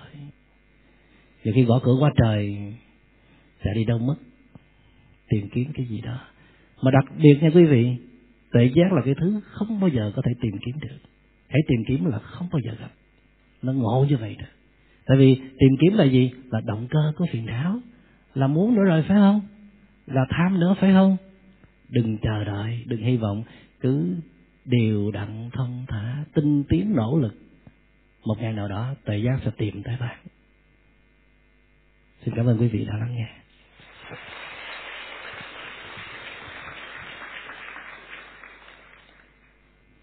bây giờ chúng ta qua phần à, vấn đáp Nam mô Phật Bổn sư Thích Ca Mâu Ni. À, con xin uh, chào thầy. Ờ, à, con uh, là Phật tử uh, Diệu Phát. à, năm nay con 29 tuổi. à, à, con có một cái à, à, con có một cái à, à, thắc mắc à, cũng đã à, gần uh, 4 năm năm nay à, à, đó là à, con à, con nghĩ là con rất là hơi bị nhạy cảm khi um, um, mỗi lần con um, học thêm mà về ờ, lịch sử chẳng hạn uh, khi mà con um, khám phá ra được một cái sự thật nào đó uh, trong lịch sử thì uh, con hay cảm thấy hoang mang. Um, và giống như là hồi xưa đến giờ mình mình nghĩ nó là như vậy nó tốt như vậy nhưng sau đó nó lại không giống như mình nghĩ. À, rồi con à, có khi con lại cảm thấy um, có cái sự phẫn nộ. Thí dụ như khi con đi tham quan một cái bảo tàng uh, thì uh, con được biết lịch sử. Thí dụ như có một cái nhóm người này họ đã tra tấn hay là đánh cắp cái cổ vật này để đem qua chỗ khác. À, ví dụ là như vậy thì con lại cảm thấy rất là um, phẫn nộ. Bạn con nói, bạn nói dạ. gọn lại tí. Tóm lại dạ. Là... thì uh, con uh, không biết là cái uh, và cái này nó nó làm cho con cảm thấy giống như là con bị uh, get lost thầy. Um, uh, khi mà con nghe sư ông nhất hạnh giảng về cái việc là mình phải có cái truyền thông của mình với uh, tổ tiên uh, thì uh, con cảm thấy con không có truyền thông được như vậy vì mỗi lần con nghĩ về những cái như vậy. Con uh, dạ. Con uh, không có cảm thấy tự tin được nữa. À. Dạ. Rồi dạ. sự hiểu ý con nói rồi dạ khi mà mình à, có mong muốn tổ tiên của mình à, phải hào hùng phải tốt đẹp. À, lịch sử của dân tộc mình phải là lịch sử hay tuyệt vời. Hay là những người thân của mình phải biết đối xử tử tế với nhau. Tôi nghĩ đó là những cái đòi hỏi chính đáng. Nhưng mà bạn sẽ làm gì để con cháu của bạn trong tương lai? Sẽ nghĩ về bạn như vậy. Bạn có một chiến lược nào chưa? Bạn có cách nào để chỉ giữ được cái phần hay của mình thôi mà không để cho cái phần tệ nó đi ra không? Tổ tiên chúng ta cũng rất là cố gắng. Có thể thế hệ trước cũng không đủ may mắn như thế hệ ngày hôm nay. Ví dụ bạn có duyên được tiếp xúc với à, những hạt giống tâm hồn hay là tới tôn giáo có nhiều thời gian để tiếp cận những giá trị tốt đẹp. Còn thế hệ trước tổ tiên phải lo tranh đấu nhiều thứ quá. Cho nên họ không đủ khéo để chế phục những cái tham sân si, những cái những cái phiền não, những cái oán hận trong lòng của mình. Cho nên tổ tiên chúng ta một mặt là cũng tạo ra nhiều giá trị tốt đẹp. Và những giá trị tốt đẹp đó nó đi, đã đi về phía chúng ta. Chúng ta có thọ hưởng ở trong đó và đồng thời tổ tiên chúng ta cũng để lại một ít hoặc là không ít những yếu kém, những điều chưa hoàn tất được. Thì thế hệ chúng ta phải hoàn tất. Thế hệ chúng ta phải làm cái gì đó hay hơn thế hệ tổ tiên là tại vì sao? Tại vì chúng ta đã thừa hưởng rất nhiều từ phía trước và chúng ta ý thức được điều đó. Và thêm nữa là cái bối cảnh chúng ta sống nó không có quá khắc nghiệt như bối cảnh thời đó. Cho nên chúng ta sẽ ghi lại cái gì đây trong cái lịch sử? Trong cái history của chúng ta, để rồi con cháu chúng ta trong tương lai á, nó cũng thấy được những giá trị tốt đẹp của chúng ta, nó tự hào về điều đó, mà nó không có chú ý vào những cái yếu kém của chúng ta. Cũng là cầu may thôi, chứ chưa chắc là chúng ta sẽ làm tốt hơn thế hệ phía trước, và chưa chắc là chúng ta có thể che đậy hoặc là chuyển hóa được những cái yếu kém của chúng ta. Và rồi chúng ta cũng mong thế hệ tương lai đó, làm ơn, làm phước con cháu của chúng ta chỉ nhìn vào ưu điểm thôi, đừng nhìn vào khuyết điểm, thì tổ tiên chúng ta cũng vậy. Cũng rất là mong chúng ta nhìn cả hai, thấy có khuyết điểm nhưng mà cũng thấy luôn ưu điểm để có thương, có kính trọng, có biết ơn, đồng thời cũng thông cảm và và hứa sẽ giúp đỡ tổ tiên hoàn tất phần còn lại. Tóm lại là khi chúng ta chưa đủ nội lực, khi chúng ta chưa quay vào bên trong đủ, khi chúng ta chưa có niềm tự tin rằng chúng ta sẽ sống một đời sống tốt đẹp. Chúng ta sẽ làm chủ bản thân mình. Chúng ta sẽ phát tiết hết những cái tinh hoa khó trong con người chúng ta. Chúng ta sẽ cố gắng tiếp tay với tổ tiên để phát triển những giá trị tốt đẹp. Chúng ta chưa đủ tin vào bản thân mình thì chúng ta vẫn còn hướng ra bên ngoài để trông chờ cái bên ngoài tốt đẹp cho chúng ta. Tức là chúng ta không muốn kết nối với những người không tốt đẹp. Chúng ta không muốn liên hệ với những người không có giá trị tuyệt vời chúng ta chỉ muốn kết nối với những người tốt đẹp và chỉ có liên hệ với những người có giá trị tuyệt vời. Nghĩa là chúng ta không có giá trị, không tìm thấy giá trị của mình. Còn khi chúng ta tìm thấy giá trị của mình thì chúng ta không có đòi nữa. Chúng ta chỉ muốn cho, chỉ muốn hoàn thiện, chỉ giúp đỡ cho đối phương cố gắng hơn thôi. Thì tâm trạng của con không phải là sai và cũng không có gì đáng trách hết, nhưng mà con phải nhận diện được rằng đó là phiền não. Và đừng có tôn vinh nó, đừng có tiếp tục nuôi dưỡng cái thái độ đó thay vào đó dành nhiều thời gian để tu luyện nhiều hơn để thấy được những cái hay cái đẹp mà tổ tiên đã cho mình. Và chúc con thành công. Ừ. dạ con thưa thầy. À, con là liên nhung. Dạ. À, thầy ơi à, con đang bị à, một cái vấn đề đó là khi con làm một việc gì đó cho người khác và khi con phát hiện ra rằng là người ta không có tốt như mình nghĩ hoặc là con cảm thấy như bị ảnh hưởng tổn thương đến cái cái tình cảm của con thì con cảm thấy gây rất con cảm thấy bực bội với bản thân của mình. Con cảm thấy rất là khó chịu. À, nhiều khi con tự quan sát là tại sao con con đang bị rối là con không biết vì sao con bị bị cái cảm xúc như vậy và con muốn rằng là ừ, từ nay con, nếu mà con đã giúp đỡ người đó rồi, dù cho không có như mong muốn của con, thì cái tâm của con nó vẫn còn tĩnh lặng, vẫn vẫn cảm thấy là bình thường với sự việc đó và câu hỏi, cho con hỏi một câu nữa được không ạ à? đó là, thầy dặn là khi khi mà tập thiền á, thì hãy quan sát cái tâm của mình. Nhưng nhưng mà đôi lúc con không con chưa biết làm sao để thực tập nó được.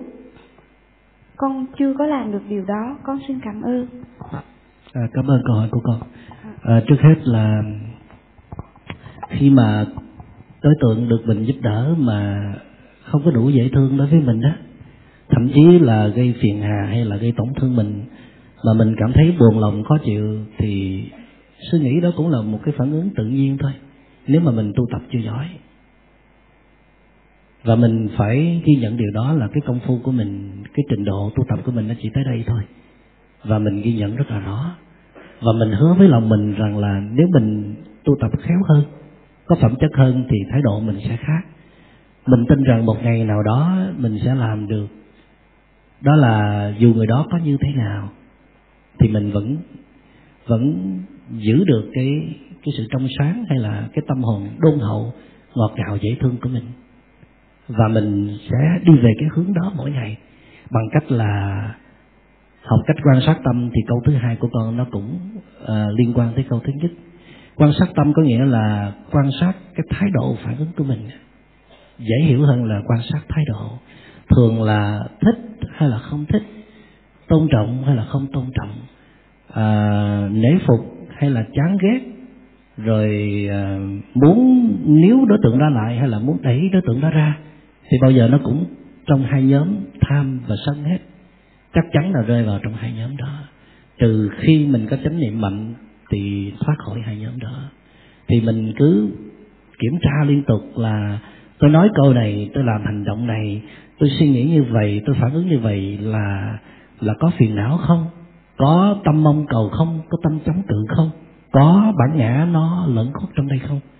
Nhưng mà để làm được một cái điều khó nhằn như vậy đó, thì con phải thực tập, quan sát những cái đơn giản hơn, dễ hơn, cụ thể hơn, như là quan sát bước chân, quan sát hơi thở, quan sát từng động thái cử chỉ một thời gian khá thuần thục rồi.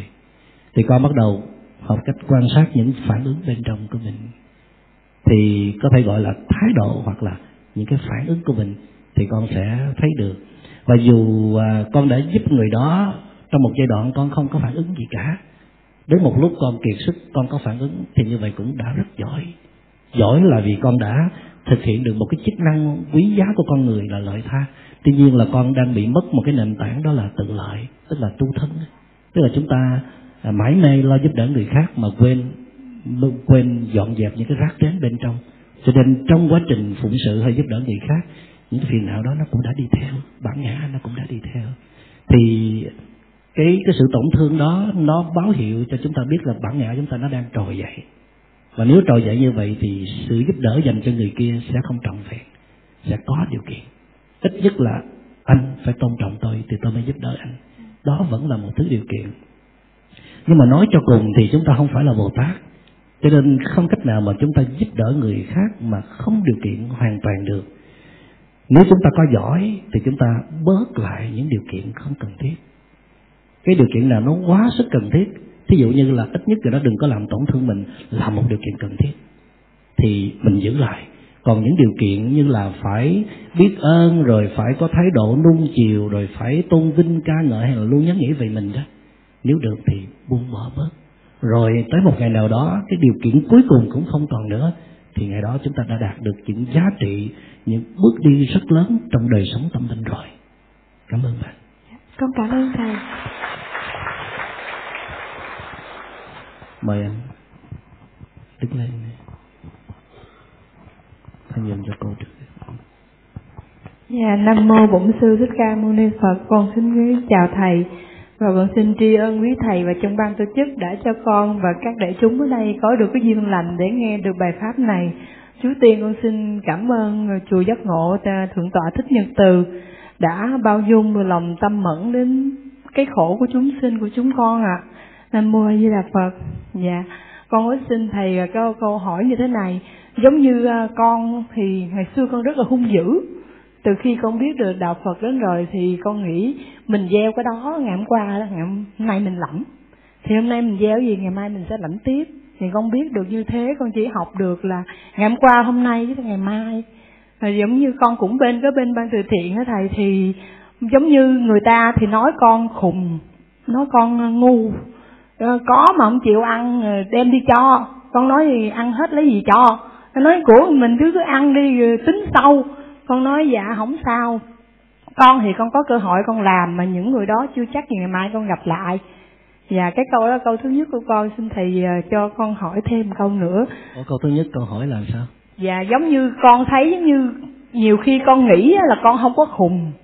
Cái người ta thì nói con như thế đó là giống như bên nhà ba má con thì kêu là tại sao còn trẻ mà không có làm nhiều việc vô để có cái này cái kia với người ta còn giống như bên nhà mấy bà nội mấy đứa nhỏ, thì kêu con giống với ông xã, con có con dở quá. Chỉ cứ biết đi chùa, đi làm từ thiện thôi, ngoài ra làm kiếm tiền không chịu kiếm mà cứ ờ, cứ mãi đi chùa. À con nói dạ cái đó là cái suy nghĩ của mỗi người. Ai thích ganh đua cứ ganh đua, hồi tuổi trẻ con cũng làm nhiều rồi nhưng mà cũng không được cái gì. Thì bây giờ con ráng tu tập, con quay lại chính bản thân của con à. Giống như con cũng nghĩ như thế này, giống như cái câu này cũng chung chung với thầy à, con được ngồi đây là con rất biết ơn rất là nhiều người. Đầu tiên là chùa giác ngộ thượng tọa thích nhật từ và sư với trong ban tổ chức các anh chị trong này là cũng có cái con nhớ ơn đủ thứ ạ. gọn gọn lại. A di đà phật rồi dạ. giờ câu thứ nhất ha. À, thì chắc là chị không cần sư trả lời đâu. Chị cũng đã có niềm tin rất là mãnh liệt về cái công việc chị đang làm rồi. Thì ở đây sư chỉ muốn à, à, công nhận thêm để chị có thêm niềm tin là chị đã đi đúng hướng. Tuy nhiên là chị cũng cần à, cân nhắc thêm. Đó là nếu mà mình đi giúp đỡ những người bên ngoài làm sao có hạnh phúc á mà người thương mình ở nhà khó chịu và đau khổ thì mình cần phải xét lại. À, có khi mình lấy tiền công sức mồ hôi của mình đi cho người khác nó còn dễ hơn cái chuyện mà mình phải ngồi giải thích với người thân của mình. Làm sao để họ đừng có hiểu lầm về mình? Làm sao họ đừng có oán trách mình? Làm sao để họ buông bỏ những cái những cái tri giác sai lầm của họ? Cái đó nó còn khó hơn. Mà nếu chị uh, có thiện chí quyết tâm để giúp người thương mình yên tâm về mình hài lòng về mình và đứng về một phía với mình á cùng đồng thuận cho những việc làm của mình á thì công đức của chị sẽ lớn hơn và việc làm của chị nó sẽ có thêm sức mạnh và có thêm ý nghĩa hơn. Chứ còn chị vốn là người tử tế, chị thấy những người ở bên ngoài nhận được món quà của chị, họ hạnh phúc, chị hạnh phúc. Nhưng khi nghĩ tới những người thân trong gia đình, những người mà chưa có chấp nhận việc làm của chị, họ vẫn còn oán trách chị đó, thì chắc chị cũng không có hạnh phúc trọn vẹn đâu.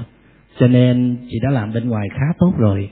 Bây giờ chị phải có một cái kế hoạch để quay trở về giúp những người thân của mình sống có hạnh phúc, có bình an hơn, thì nó sẽ trọn vẹn hơn hay gì là dạ. phật dạ. Còn cái câu thứ hai của con á thầy giống như con á thì cái cái cái tư tưởng của con lúc nào con cũng muốn xa gia đình. Giống như là con nghĩ không có con thì mọi người cũng sống mà có con mọi người cũng như thế. Con của con năm nay cũng lớn rồi giống như bữa hôm con có trình bày với thầy lúc trước với thầy. Dạ con có cái chuyến ờ, có là qua tết đó thầy là cái sư cô bên mỹ á có làm giấy tờ cho con qua bển phục vụ chùa thì trong tâm con nghĩ con phải dứt gia đình con con đi một thời gian để cho họ biết có thể sau này con đủ duyên con sẽ làm được cái chuyện lớn giống như con đi ở chùa à, luôn. câu hỏi đặt ra là tại sao chị muốn rút ra khỏi gia đình? Vì cái gì? Dạ vâng cái đầu tiên của con á thì con thấy uh, sống vào hoàn cảnh là con thấy nó cũng khổ. Có ở nhà con cũng làm việc nhiều con cũng như thế mà con ra ngoài con làm việc nhiều như thế chi cho bằng con đi ra ngoài có thể cái sự tu tập của con nó thuận lợi và con hồi hướng cái phước đó cho gia đình của con thôi chứ con à. thấy có con nhà cũng giúp đích được đó là hết. mình nghĩ theo kiểu của mình chứ sự thật chưa chắc là vậy thì uh, có nhiều khi mình làm cái quyết định đó là vì bản thân của mình mình muốn tìm sự tự do giải thoát cho mình tìm sự thoải mái hay là những công việc nào mà mình thấy phù hợp với mình hơn tất nhiên là chị có quyền như vậy tại vì chị đã cống hiến rất là nhiều rồi. Và nhất là nếu chị đang trong tình trạng là mệt mỏi cạn kiệt năng lượng á thì chị cũng có thể xin người thương của chị cho chị một cái giai đoạn được tĩnh tu được uh, nạp năng lượng được nuôi dưỡng giá trị tâm hồn.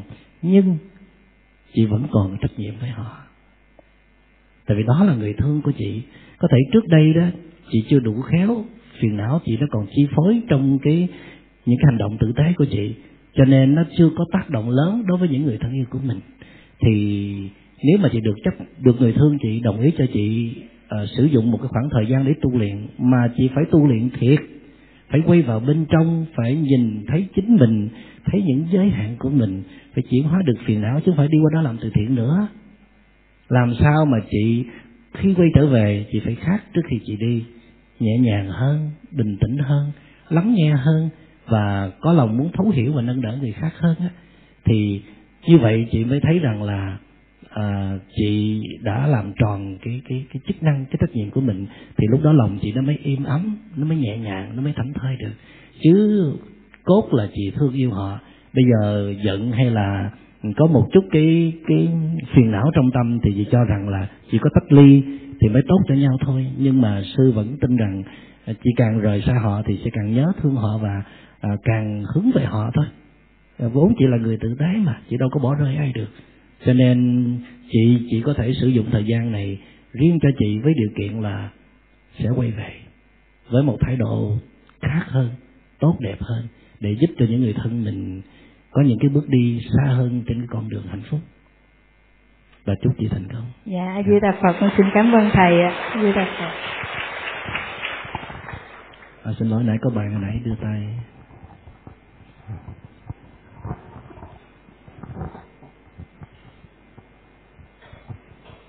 Dạ, con chào thầy. Thì hôm nay con cũng có duyên đến đây để được thầy chia sẻ về cái bản ngã và vô vô ngã. Thì con thấy con cũng có một câu chuyện là về bản thân con muốn được thầy muốn được xin cái sự chia sẻ của thầy là trong công ty của con thì con có một bạn đồng nghiệp. Thì lúc mà xuất phát điểm hai đứa thì vô cũng như nhau rồi hai đứa rất là thân. À, mọi vấn đề trong công việc cuộc sống hai đứa đều cùng trao đổi cùng hỗ trợ nhau để phát triển để tiến bộ. Thì bây giờ cái vị trí của hai đứa cũng thay đổi thì cũng phát triển cùng với nhau. Nhưng mà thời gian gần đây khoảng nửa năm về trước thì con biết được bạn thân của con á nó có một số vấn đề về cái tiền bạc và một số vấn đề nào đó nhạy cảm. Mà thấy tự nhiên con có một cái cảm giác là à, sao muốn xa cách muốn uh, tránh xa các bạn này ra rồi về Facebook rồi mọi cái vấn đề liên lạc. Tự nhiên vô hình một cái thì mình cũng không muốn liên lạc với người này nữa. Thì thật tâm là con không có ghét hoặc là con không có cái gì hết. Nhưng mà con cũng không biết là cách con đối xử với bạn như vậy là như thế nào và làm như thế nào để mình tránh được cái tâm niệm như vậy. Con xin cảm ơn.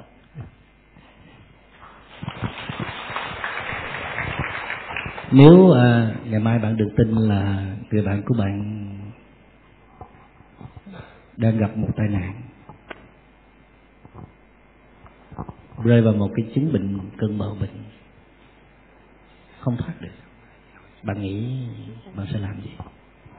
Dạ thì cái chuyện đầu tiên là sẽ giống như là trước mắt là mình không biết là mình có thể giúp được gì nhưng mà chắc chắn là mình sẽ đến.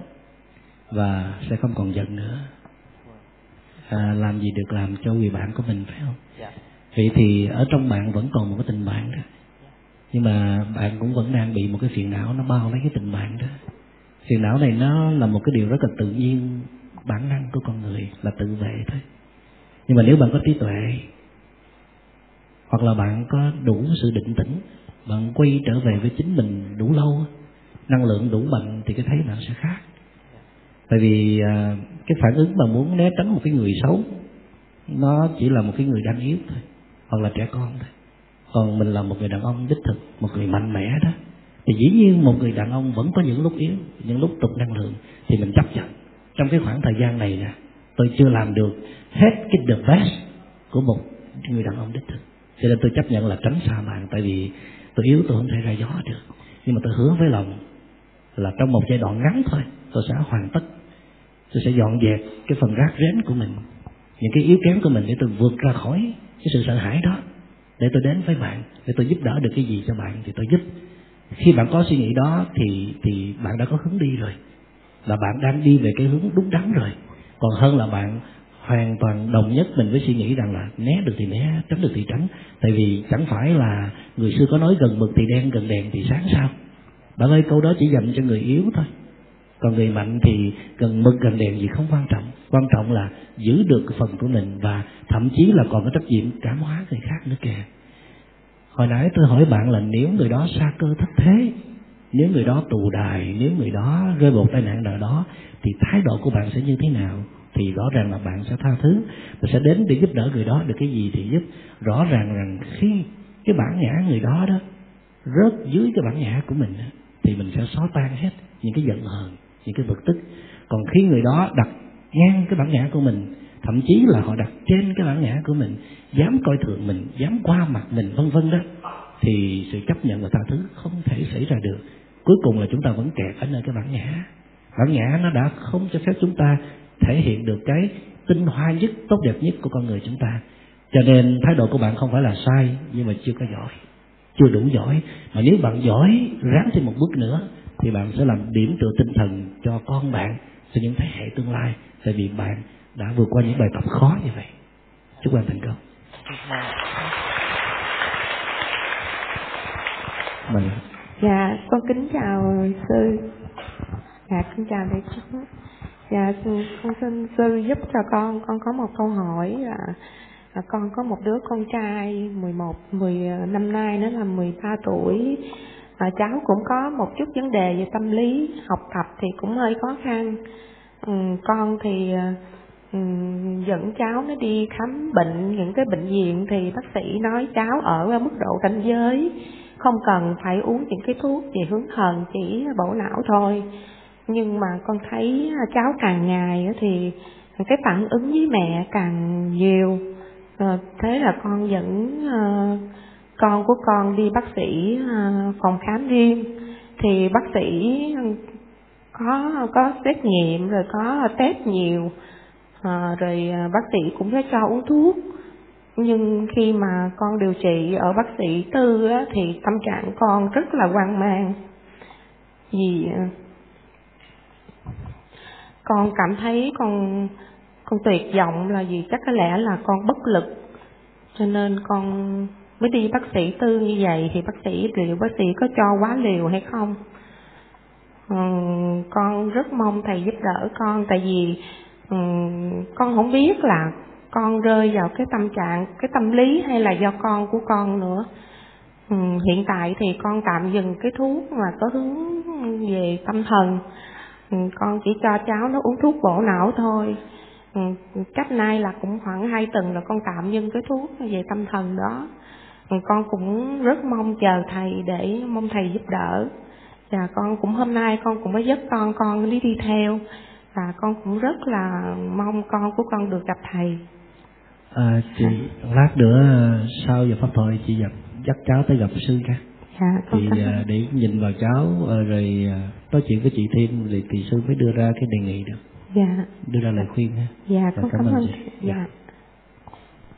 Bye bye à chờ cái micro tới đây nè con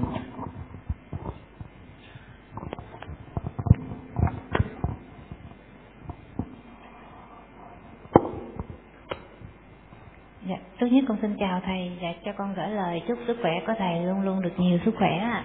À, thầy cho con hỏi một câu hỏi là à, trước trước đó con có học thiền qua những cái băng giảng của nhiều thầy á, dạy á, thì con có học ờ, thiền rồi ở nhà con giống như một ngày là con tập khoảng ờ, một tiếng hoặc 45 phút, một ngày con tập khoảng 5 6 lần như vậy. Thì con tập khoảng được một tuần thì con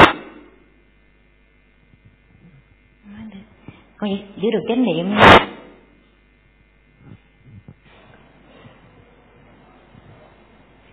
Dạ. Là cái, cái trong đầu con nó nó trống rỗng nó không suy nghĩ nữa lúc nào nó cũng theo hơi thở mà muốn suy nghĩ không suy nghĩ được. Giống như là muốn suy nghĩ nó cũng không suy nghĩ được nó cũng nó cũng theo hơi thở nó im lặng hoài.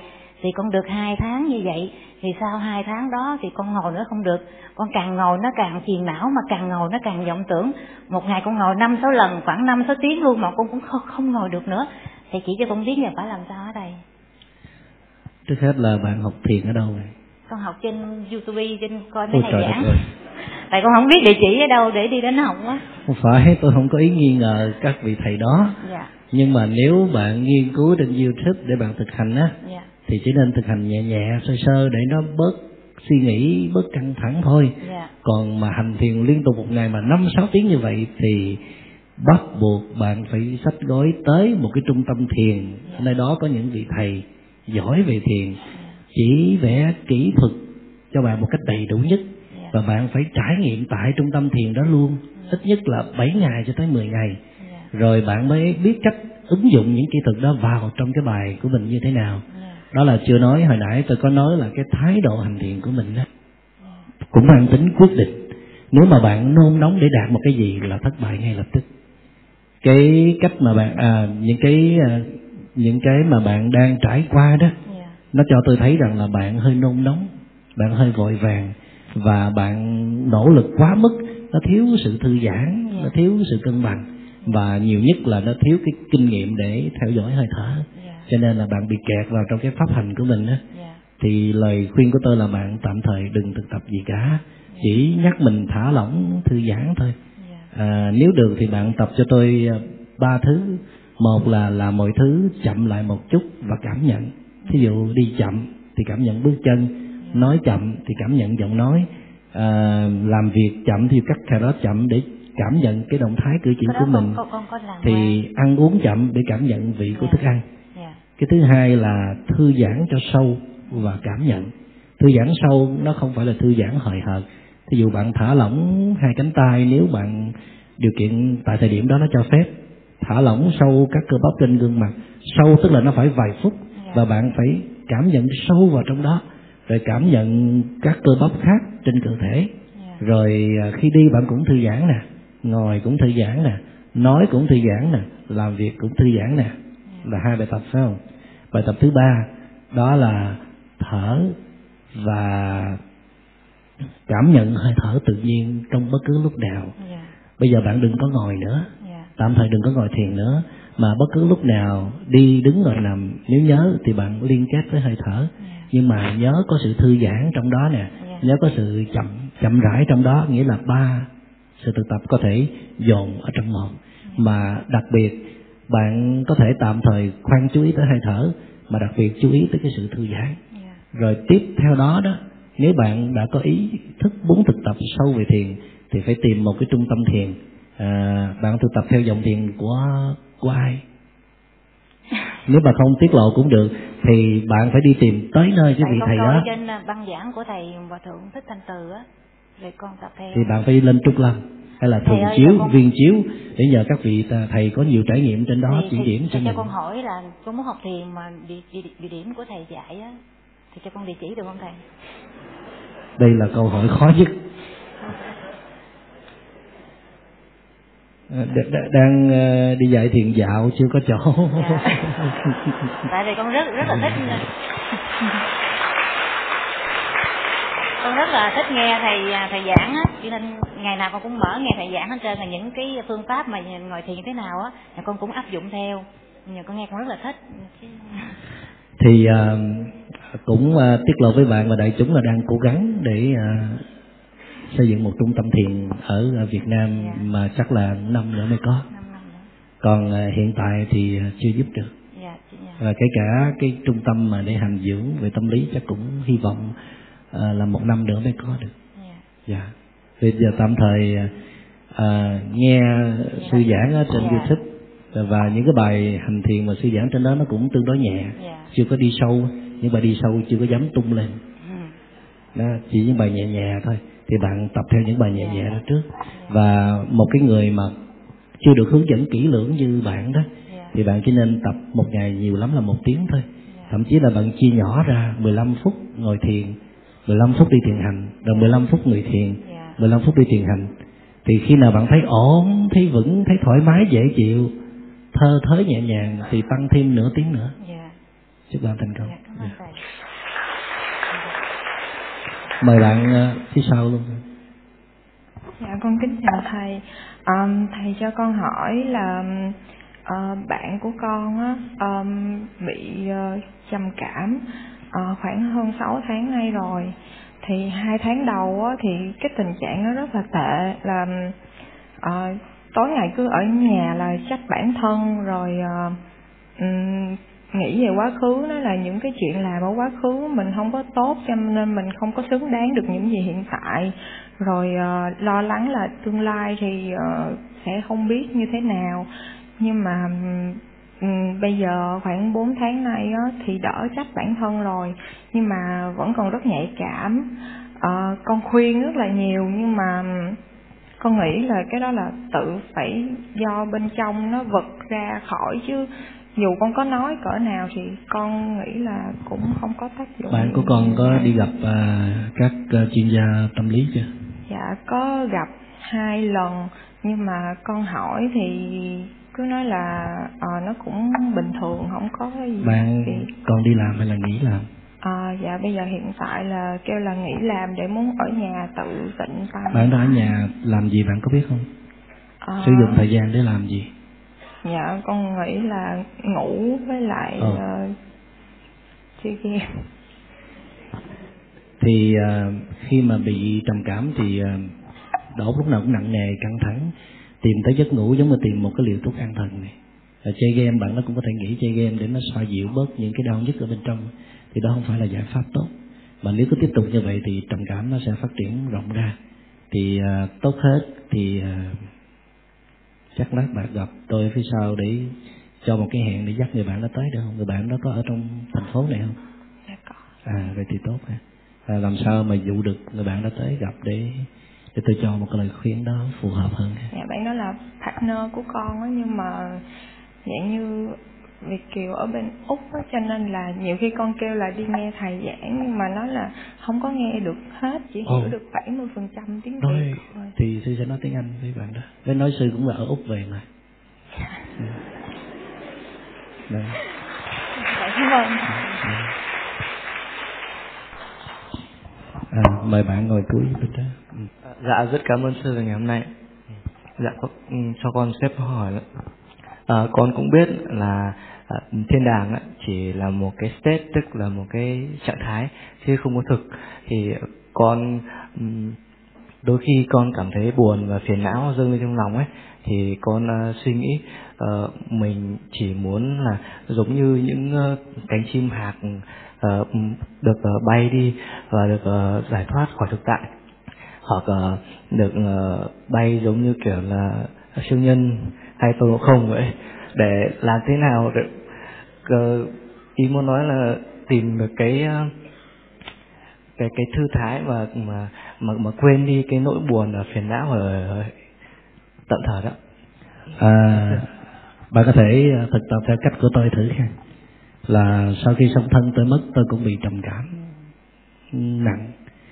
Và lúc đó tôi ờ, đi lên trên đại ninh nhập thất định là nhập 3 tháng nhưng mà tháng đầu tiên là ngủ không à. ngủ ly bì. Đến nỗi là không biết ngày hay là đêm không biết là mộng hay là thực bỏ ăn luôn ngủ. Chỉ có ngủ cho nó nó nó bớt đau đớn. À, tôi nghĩ là mình bị hai cái vết thương một lúc một lúc là mất à, cả song thân. Một lúc là mình cảm thấy mình bị thất bại trên con đường tu tập tức là rất là đau khổ. Thì tôi ngủ như vậy nghĩ là trên một tháng đó thì một buổi sáng nọ Ờ, tôi nghe một cái bản nhạc rất là hay biết từ đâu đi tới. Và tôi cố gắng định thần thì mà đoán không ra được. Thế tôi quyết định là tung chăn ra nhìn thử thì nắng nó bắt đầu xuyên qua cửa sổ. Và tôi cố gắng lắm để chòm tới cửa sổ thì nhìn thấy một, một con chim mẹ và năm con chim con đang hót líu lo. Nhưng mà trong đầu tôi lại nghe là một bản nhạc chứ không phải là tiếng chim hót. Tại mình đang không ổn mà. Tâm tưởng mình nó đang hoạt động một cách ờ, không có cân bằng thì ờ, nhưng mà năm con chim đó bắt đầu thu hút tôi con chim mẹ nó bay như thế nào thì năm con chim con nó bay như thế đó rất là đẹp, giống như là một vũ điệu. Mình đang xem một cái chương trình trình diễn. Và tôi say sưa nhìn cho tới cả giờ đồng hồ. Thì lúc đó tôi cũng nghĩ là mình phải như con chim. Đó là ước gì mình như con chim là mình có thể bay được. Và lúc đó tôi cũng hơi không có bình thường, tôi bắt đầu tôi bay. Cũng bay qua cái cửa sổ thôi. Tôi ở trên gác á nhưng mà tới khi mà tôi dở hai chân lên thì dở không được, dở được con chân. Thì tôi biết là là mình không phải là con chim nhưng mà may là tôi vẫn còn đủ tỉnh để nhận ra được một điều. Đúng hơn là ngộ ra được một điều rằng là tại sao con chim nó thưởng thức được cái vũ điệu trời cho của đó là bay, mà mình không thưởng thức được vũ điệu của một con người? Tại sao mà mình cứ phải làm cái này, làm cái kia, rồi chịu trách nhiệm cho cái này, chịu trách nhiệm với cái kia, rồi trở thành cái này, cái nọ? Mà tại sao mình không sống một đời sống thật của mình trước cái đã? Sống cho phát tiết hết cái tinh hoa của đất trời cho mình đi. Thì vũ điệu của con người là gì? Là đi. Cho nên là tôi bắt đầu đi. Nhưng mà tôi bắt chước con chim là bất cứ vũ điệu nào được tung ra là phải cảm nhận cảm thụ hết lòng. Lúc đó tôi chưa có biết gì về thiền hết. Mặc dầu là lúc ở trong tu viện là đọc nghiên cứu rất nhiều về thiền tông trung hoa. Thì uh, tôi bắt đầu đi những bước chân chậm rãi từ trên, ở trên gác đi xuống cái cầu thang ọp ẹp đó. Rất là nhẹ nhàng và cẩn trọng. Bắt đầu tôi thấy nó nhẹ nhõm trong người. Nó rung mình vậy. Giống như là mình từ cõi chết mới trở về. Và bắt đầu tôi đi khắp cái ngọn đồi đó. Đi qua đồi thông, đồi sim rồi đi qua cái cầu dây, rồi đi suốt một tuần lễ. Càng đi càng thấy nhẹ nhõm. Càng đi càng kết nối với thực tại. Càng đi càng thấy tỉnh ra. Nghĩa là tâm của tôi thay vì lúc nào cũng nhớ tới quá khứ với những cái thất bại, với những cái tổn thương, với những cái mất mát, thì bây giờ nó lại kết nối với thực tại. Nó tạm thời không kết nối với quá khứ nữa. Mà đối tượng để nó kết nối là đôi chân của tôi. Và tôi bắt đầu thấy đôi chân mình nó kỳ diệu vô cùng. Tức là nhờ nó mà mình thoát khổ. Nhờ nó mà mình không còn vọng tưởng tới quá khứ nữa. Và bắt đầu lấy lại sự tươi tỉnh, lấy lại sự cân bằng rồi từ đó tôi mới lấy trong cái gói hành trang của mình cái cuốn sách của thiền sư Ajahn Chah được dịch sang tiếng Việt. Tôi có mang theo mà tôi có bao giờ đọc đâu. Và trong đó có hướng dẫn rất kỹ về thiền ngồi, về thiền hành. Thì những gì mà tôi thực tập từ thiền đi đó, cơ bản là rất là giống với thiền hành. Đó là gì? Thả lỏng và thư giãn, cảm nhận bước chân, cẩn trọng và thưởng thức hết lòng. Một, có một số kỹ thuật thì nó chưa có đạt tới của thiền hành thôi rồi từ đó tôi bắt đầu tập ngồi thiền theo dõi hơi thở vân vân. Nghĩa là cái cái phương pháp mà tôi đi vào thiền không phải là ngồi thiền mà là đi thiền. Thì bạn thử thực tập như tôi coi có thoát được không? Chúc bạn thành công nha cảm ơn sư. Các uh, nhường cô với kỳ trước. Quay lại bạn. Dạ a di đà phật con uh, cũng lần đầu từ lời đầu tiên là con xin lỗi thầy minh niệm tại vì từ hồi nào đến giờ con cứ mở youtube thì có tên thầy thì con cứ lướt đi à con không có nghe.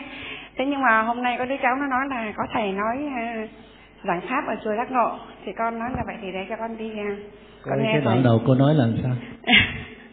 Lúc đầu là con coi trên youtube là con thấy tên thầy là con cứ lướt đi rồi. Ủa sao vậy? Không con... thích không thích cái tên nhưng mà nhưng mà hôm nay thì à, sáng nay con đã nghe liên tiếp hai bài của thầy trên youtube à. tại vì con cũng xin lỗi thầy trước là con đã nói rồi, là trước đây con mới nghe pháp thì con nghe rất nhiều thầy, nhưng mà sau đó thì con dừng lại ở thầy nhật từ. Có là con ghiền nghe pháp của thầy nhật từ, có khi một ngày con nghe năm, sáu bài. Vì vậy hôm nay, sáng nay con nghe pháp của thầy, thì con thấy là thầy nhật từ mời thầy đến đây nói chuyện cũng đúng. Vì con thấy thầy nói chuyện giống thầy nhật từ quá. Và giọng của thầy rất là êm, nghe rất là thấm. cho nên là con ờ, quyết định hôm nay con đi đến đây để nghe pháp của thầy. Lúc con đến thì ban tổ chức cũng chưa cho con vào vì con không có đăng ký, thì con không có biết.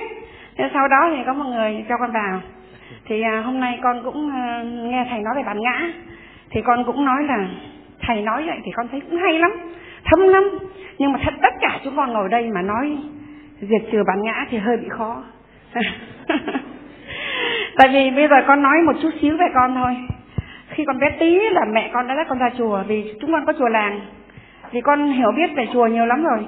Mẹ con nói nhiều câu mà sau này con nghe các thầy giảng pháp, con thấy giống y như mẹ con nói ngày xưa vậy.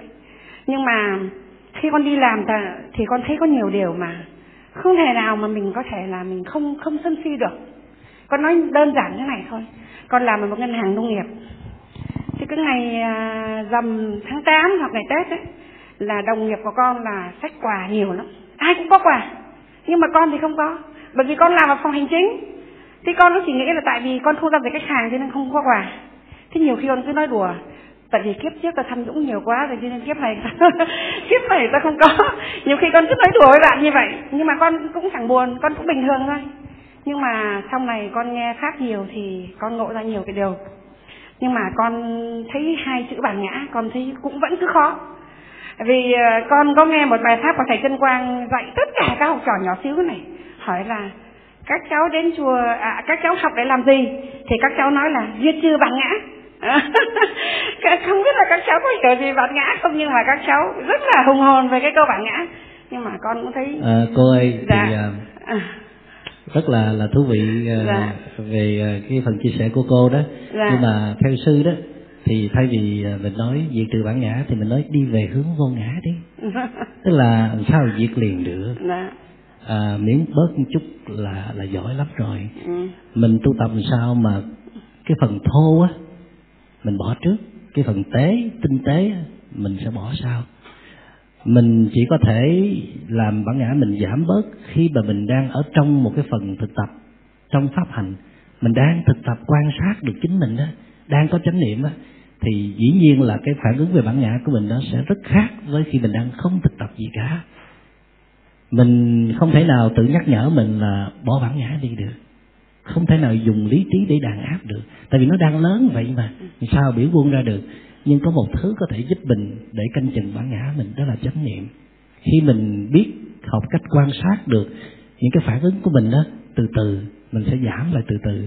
Khi mình quan sát cái phản ứng đó, thì phản ứng đó nó sẽ không phát triển không bành trướng nữa nó nhỏ từ từ từ từ từ từ rồi một ngày nào đó thì à, bản ngã mình nó sẽ còn nữa vì là đỡ khổ hết nửa cuộc đời rồi chứ không cần phải diệt hết đâu cô mà diệt hết được thì nó quý hóa nhưng mà chắc là không được đâu Dạ, con cũng à, muốn chia sẻ thêm một chút cũng như là cũng như là một cái kinh nghiệm của con để con nói cho đại chúng ở đây cũng hiểu. Sau khi mà con sinh cháu thứ ba thì con bị nghỉ giảm biên chế. Thế con ở nhà thì bắt đầu con lo cho công việc gia đình. Và gần đây thì bắt đầu khoảng 4 năm lại đây thì con bắt đầu nghe pháp.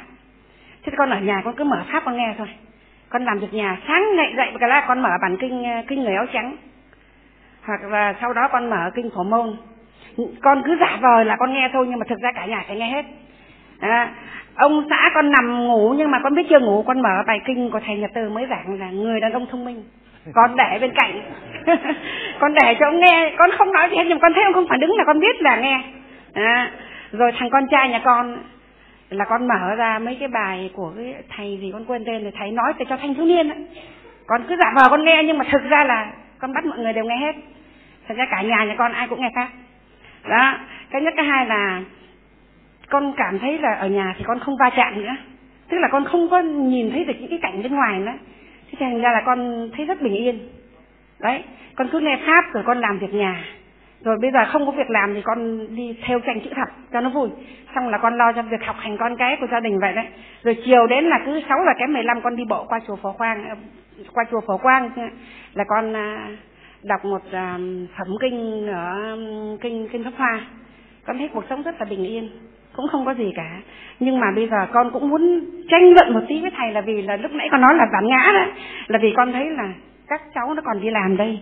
Mọi người còn đi làm. Đi ra cơ quan nhà nước áp lực rất là nhiều. Ra đường thôi. Như là thầy phân tích là, ví dụ như là đi đường có một tiếng xe người ta bóp còi, mình cũng cảm thấy mình phiền não. Rồi à, mình à, nghe điện thoại mà ờ, mà mà mình mình không vừa ý, mình cũng phiền não. Nói chung là thầy phân tích những cái nó rất là đời thường. Nó rất là, nó cứ thấm thấm thấm thấm vào trong cái đầu mình nghe. Mình thấy nó rất là là gần gũi, rất là dung dị. Nhưng mà nhưng mà những cái đó thì mình không để ý. Như thầy nói là đừng có để, đừng có cho qua những cái phiền não nhỏ. Nhưng mà thực ra hàng ngày mình có biết bao nhiêu cái phiền não mà mình cũng không thể nào mà mình mình mình mình ấy được. Mình, thí dụ như bây giờ thằng con đi chơi về khuya 11 giờ, nó bước chân về nhà mà tại sao con không về sớm hơn được 11 giờ? Con về đúng giờ 11 giờ là tại sao ngày nào cũng về cái vậy cũng là một cái phiền não phải la lối con. Rồi trong nhà nói chung là, thầy nói rất là hay, nhưng mà thực hiện được thì vô cùng là khó. Thì con cũng vẫn nói như vậy thôi, cũng như là con cũng chia sẻ với đại chúng vậy. Còn như lúc nãy cái bạn đây này, có nói gì về cái chuyện muốn làm chim hạt bay lên á, thì con khuyên bạn nên nghe pháp của thầy nhật từ rất là thực tế. Rất là hay. Bạn sẽ thay đổi ngay lập tức. Dạ dạ con xin hết ạ. Vì uh, người ta mới khuyên bạn đó bắt chước thầy minh niệm là bảo đi nghe bài giảng thầy nhật từ. Không Cảm thầy con xin nói thầy nhật từ thì dung dị và tình cảm của thầy nhật từ thầy nhật từ chỉ rất rõ mục đích yeah. Dạ. của cuộc sống như thế nào để cho bạn đó không còn phiền não không còn mơ tưởng. Còn còn ý của con là như vậy ạ. Dạ, cảm ơn cô. Dạ. dạ. cảm ơn cô. Bài dạ. bài bài hồi nãy À, dạ nam mô bổn sư thích ca mâu ni phật. Con kính chào thầy. Và kính chào đại chúng. Và là đầu tiên con cũng xin uh, chúc sức khỏe đến thầy. Và con có một cái uh, câu hỏi là con uh, có một đứa con trai 6 tuổi uh, học lớp 6 ở này à, trong lúc học á, cháu hay có cái sự hướng ra ngoài là đang ngồi học á, mà ai nói gì thì cháu ngưng lại cháu nghe hoặc là ai làm cái gì á, rồi cháu ngưng lại cháu nhìn. Thì nó hay phải bị phân tâm chút á. Và dạo gần đây thì con có kêu và dạ, học uh, khi sau giờ học á thì con phải ngồi uh, xếp bằng lại con nhắm mắt lại rồi con ngồi con tịnh tâm con suy nghĩ con đừng có suy nghĩ gì hết dạ con xin hỏi thầy là con cho cháu như vậy làm như vậy có giúp gì được cho nhưng mà bạn có ngồi với cháu không? Dạ con ngồi đó con uh, coi cháu. Trời ơi đâu có được. Mẹ cùng ngồi với con hai phút thôi. Dạ. đầu tiên là mở mắt ra nhìn chỉ một cái cục đá hay là một hòn sỏi một con kiến khi đến tập trung nhìn coi nó đi di chuyển như thế nào. Dạ. hoặc là nhìn kỹ vào cục đá nó có những cái màu sắc gì. Tức là tập tập trung và quan sát. Rồi bắt đầu ngước lên nhìn coi là trong cái khung cảnh này còn gọi tên kể màu sắc từng thứ cho mẹ nghe xem có chính xác không. Tức là chú ý vào các đối tượng trong hiện tại. Rồi à, nếu có thời gian thì cứ như vậy đó. À, giúp cho bé bắt đầu nhìn sâu vào mỗi đối tượng từng khía cạnh từng chi tiết càng nhiều càng tốt. Bước kế tiếp là tập nắm tay bé ngồi thiền hay là tập nắm tay bé đi thiền hành vài phút thôi và mình phải chấp nhận là bé nó không có ngồi yên được. Nhưng mà mình cứ kiên trì cứ lãnh đảnh là hai mẹ con thậm chí ngồi một phút thôi. Xin là nếu mà con muốn ăn bánh hay là con muốn được đi chơi thì phải ngồi thiền với mẹ. Và nhất là đặc biệt là là những lúc mà bé nổi giận đó hai mẹ con rủ nhau đi ngồi thiền một hai phút thôi. À, đối với những đứa bé nó có thể làm tốt ở cái phần thiền ngồi. Nhưng mà có những đứa bé bạn phải dùng thiền đi và có những đứa bé bạn phải dùng thiền nằm nữa tức là nằm xuống để tay lên bụng để nghe cái bụng mình ở phòng xẹp. Và đếm. À, mỗi lần như vậy là một cặp phòng và xẹp là đếm một. Và đếm từ một tới mười rồi từ mười trở về một. Làm như vậy chừng vài chập thôi. Tức là bắt đầu huân tập đó, làm tạo thành một cái thói quen mà đừng có kỳ vọng là thành công liền. Cứ kiên trì kiên trì như vậy mà mẹ phải cùng làm thì mới truyền cảm hứng với con. Chứ mẹ không có ngồi đó coi con làm mà mẹ không làm ha. Cảm ơn chúc bạn thầy. thành công. Dạ. dạ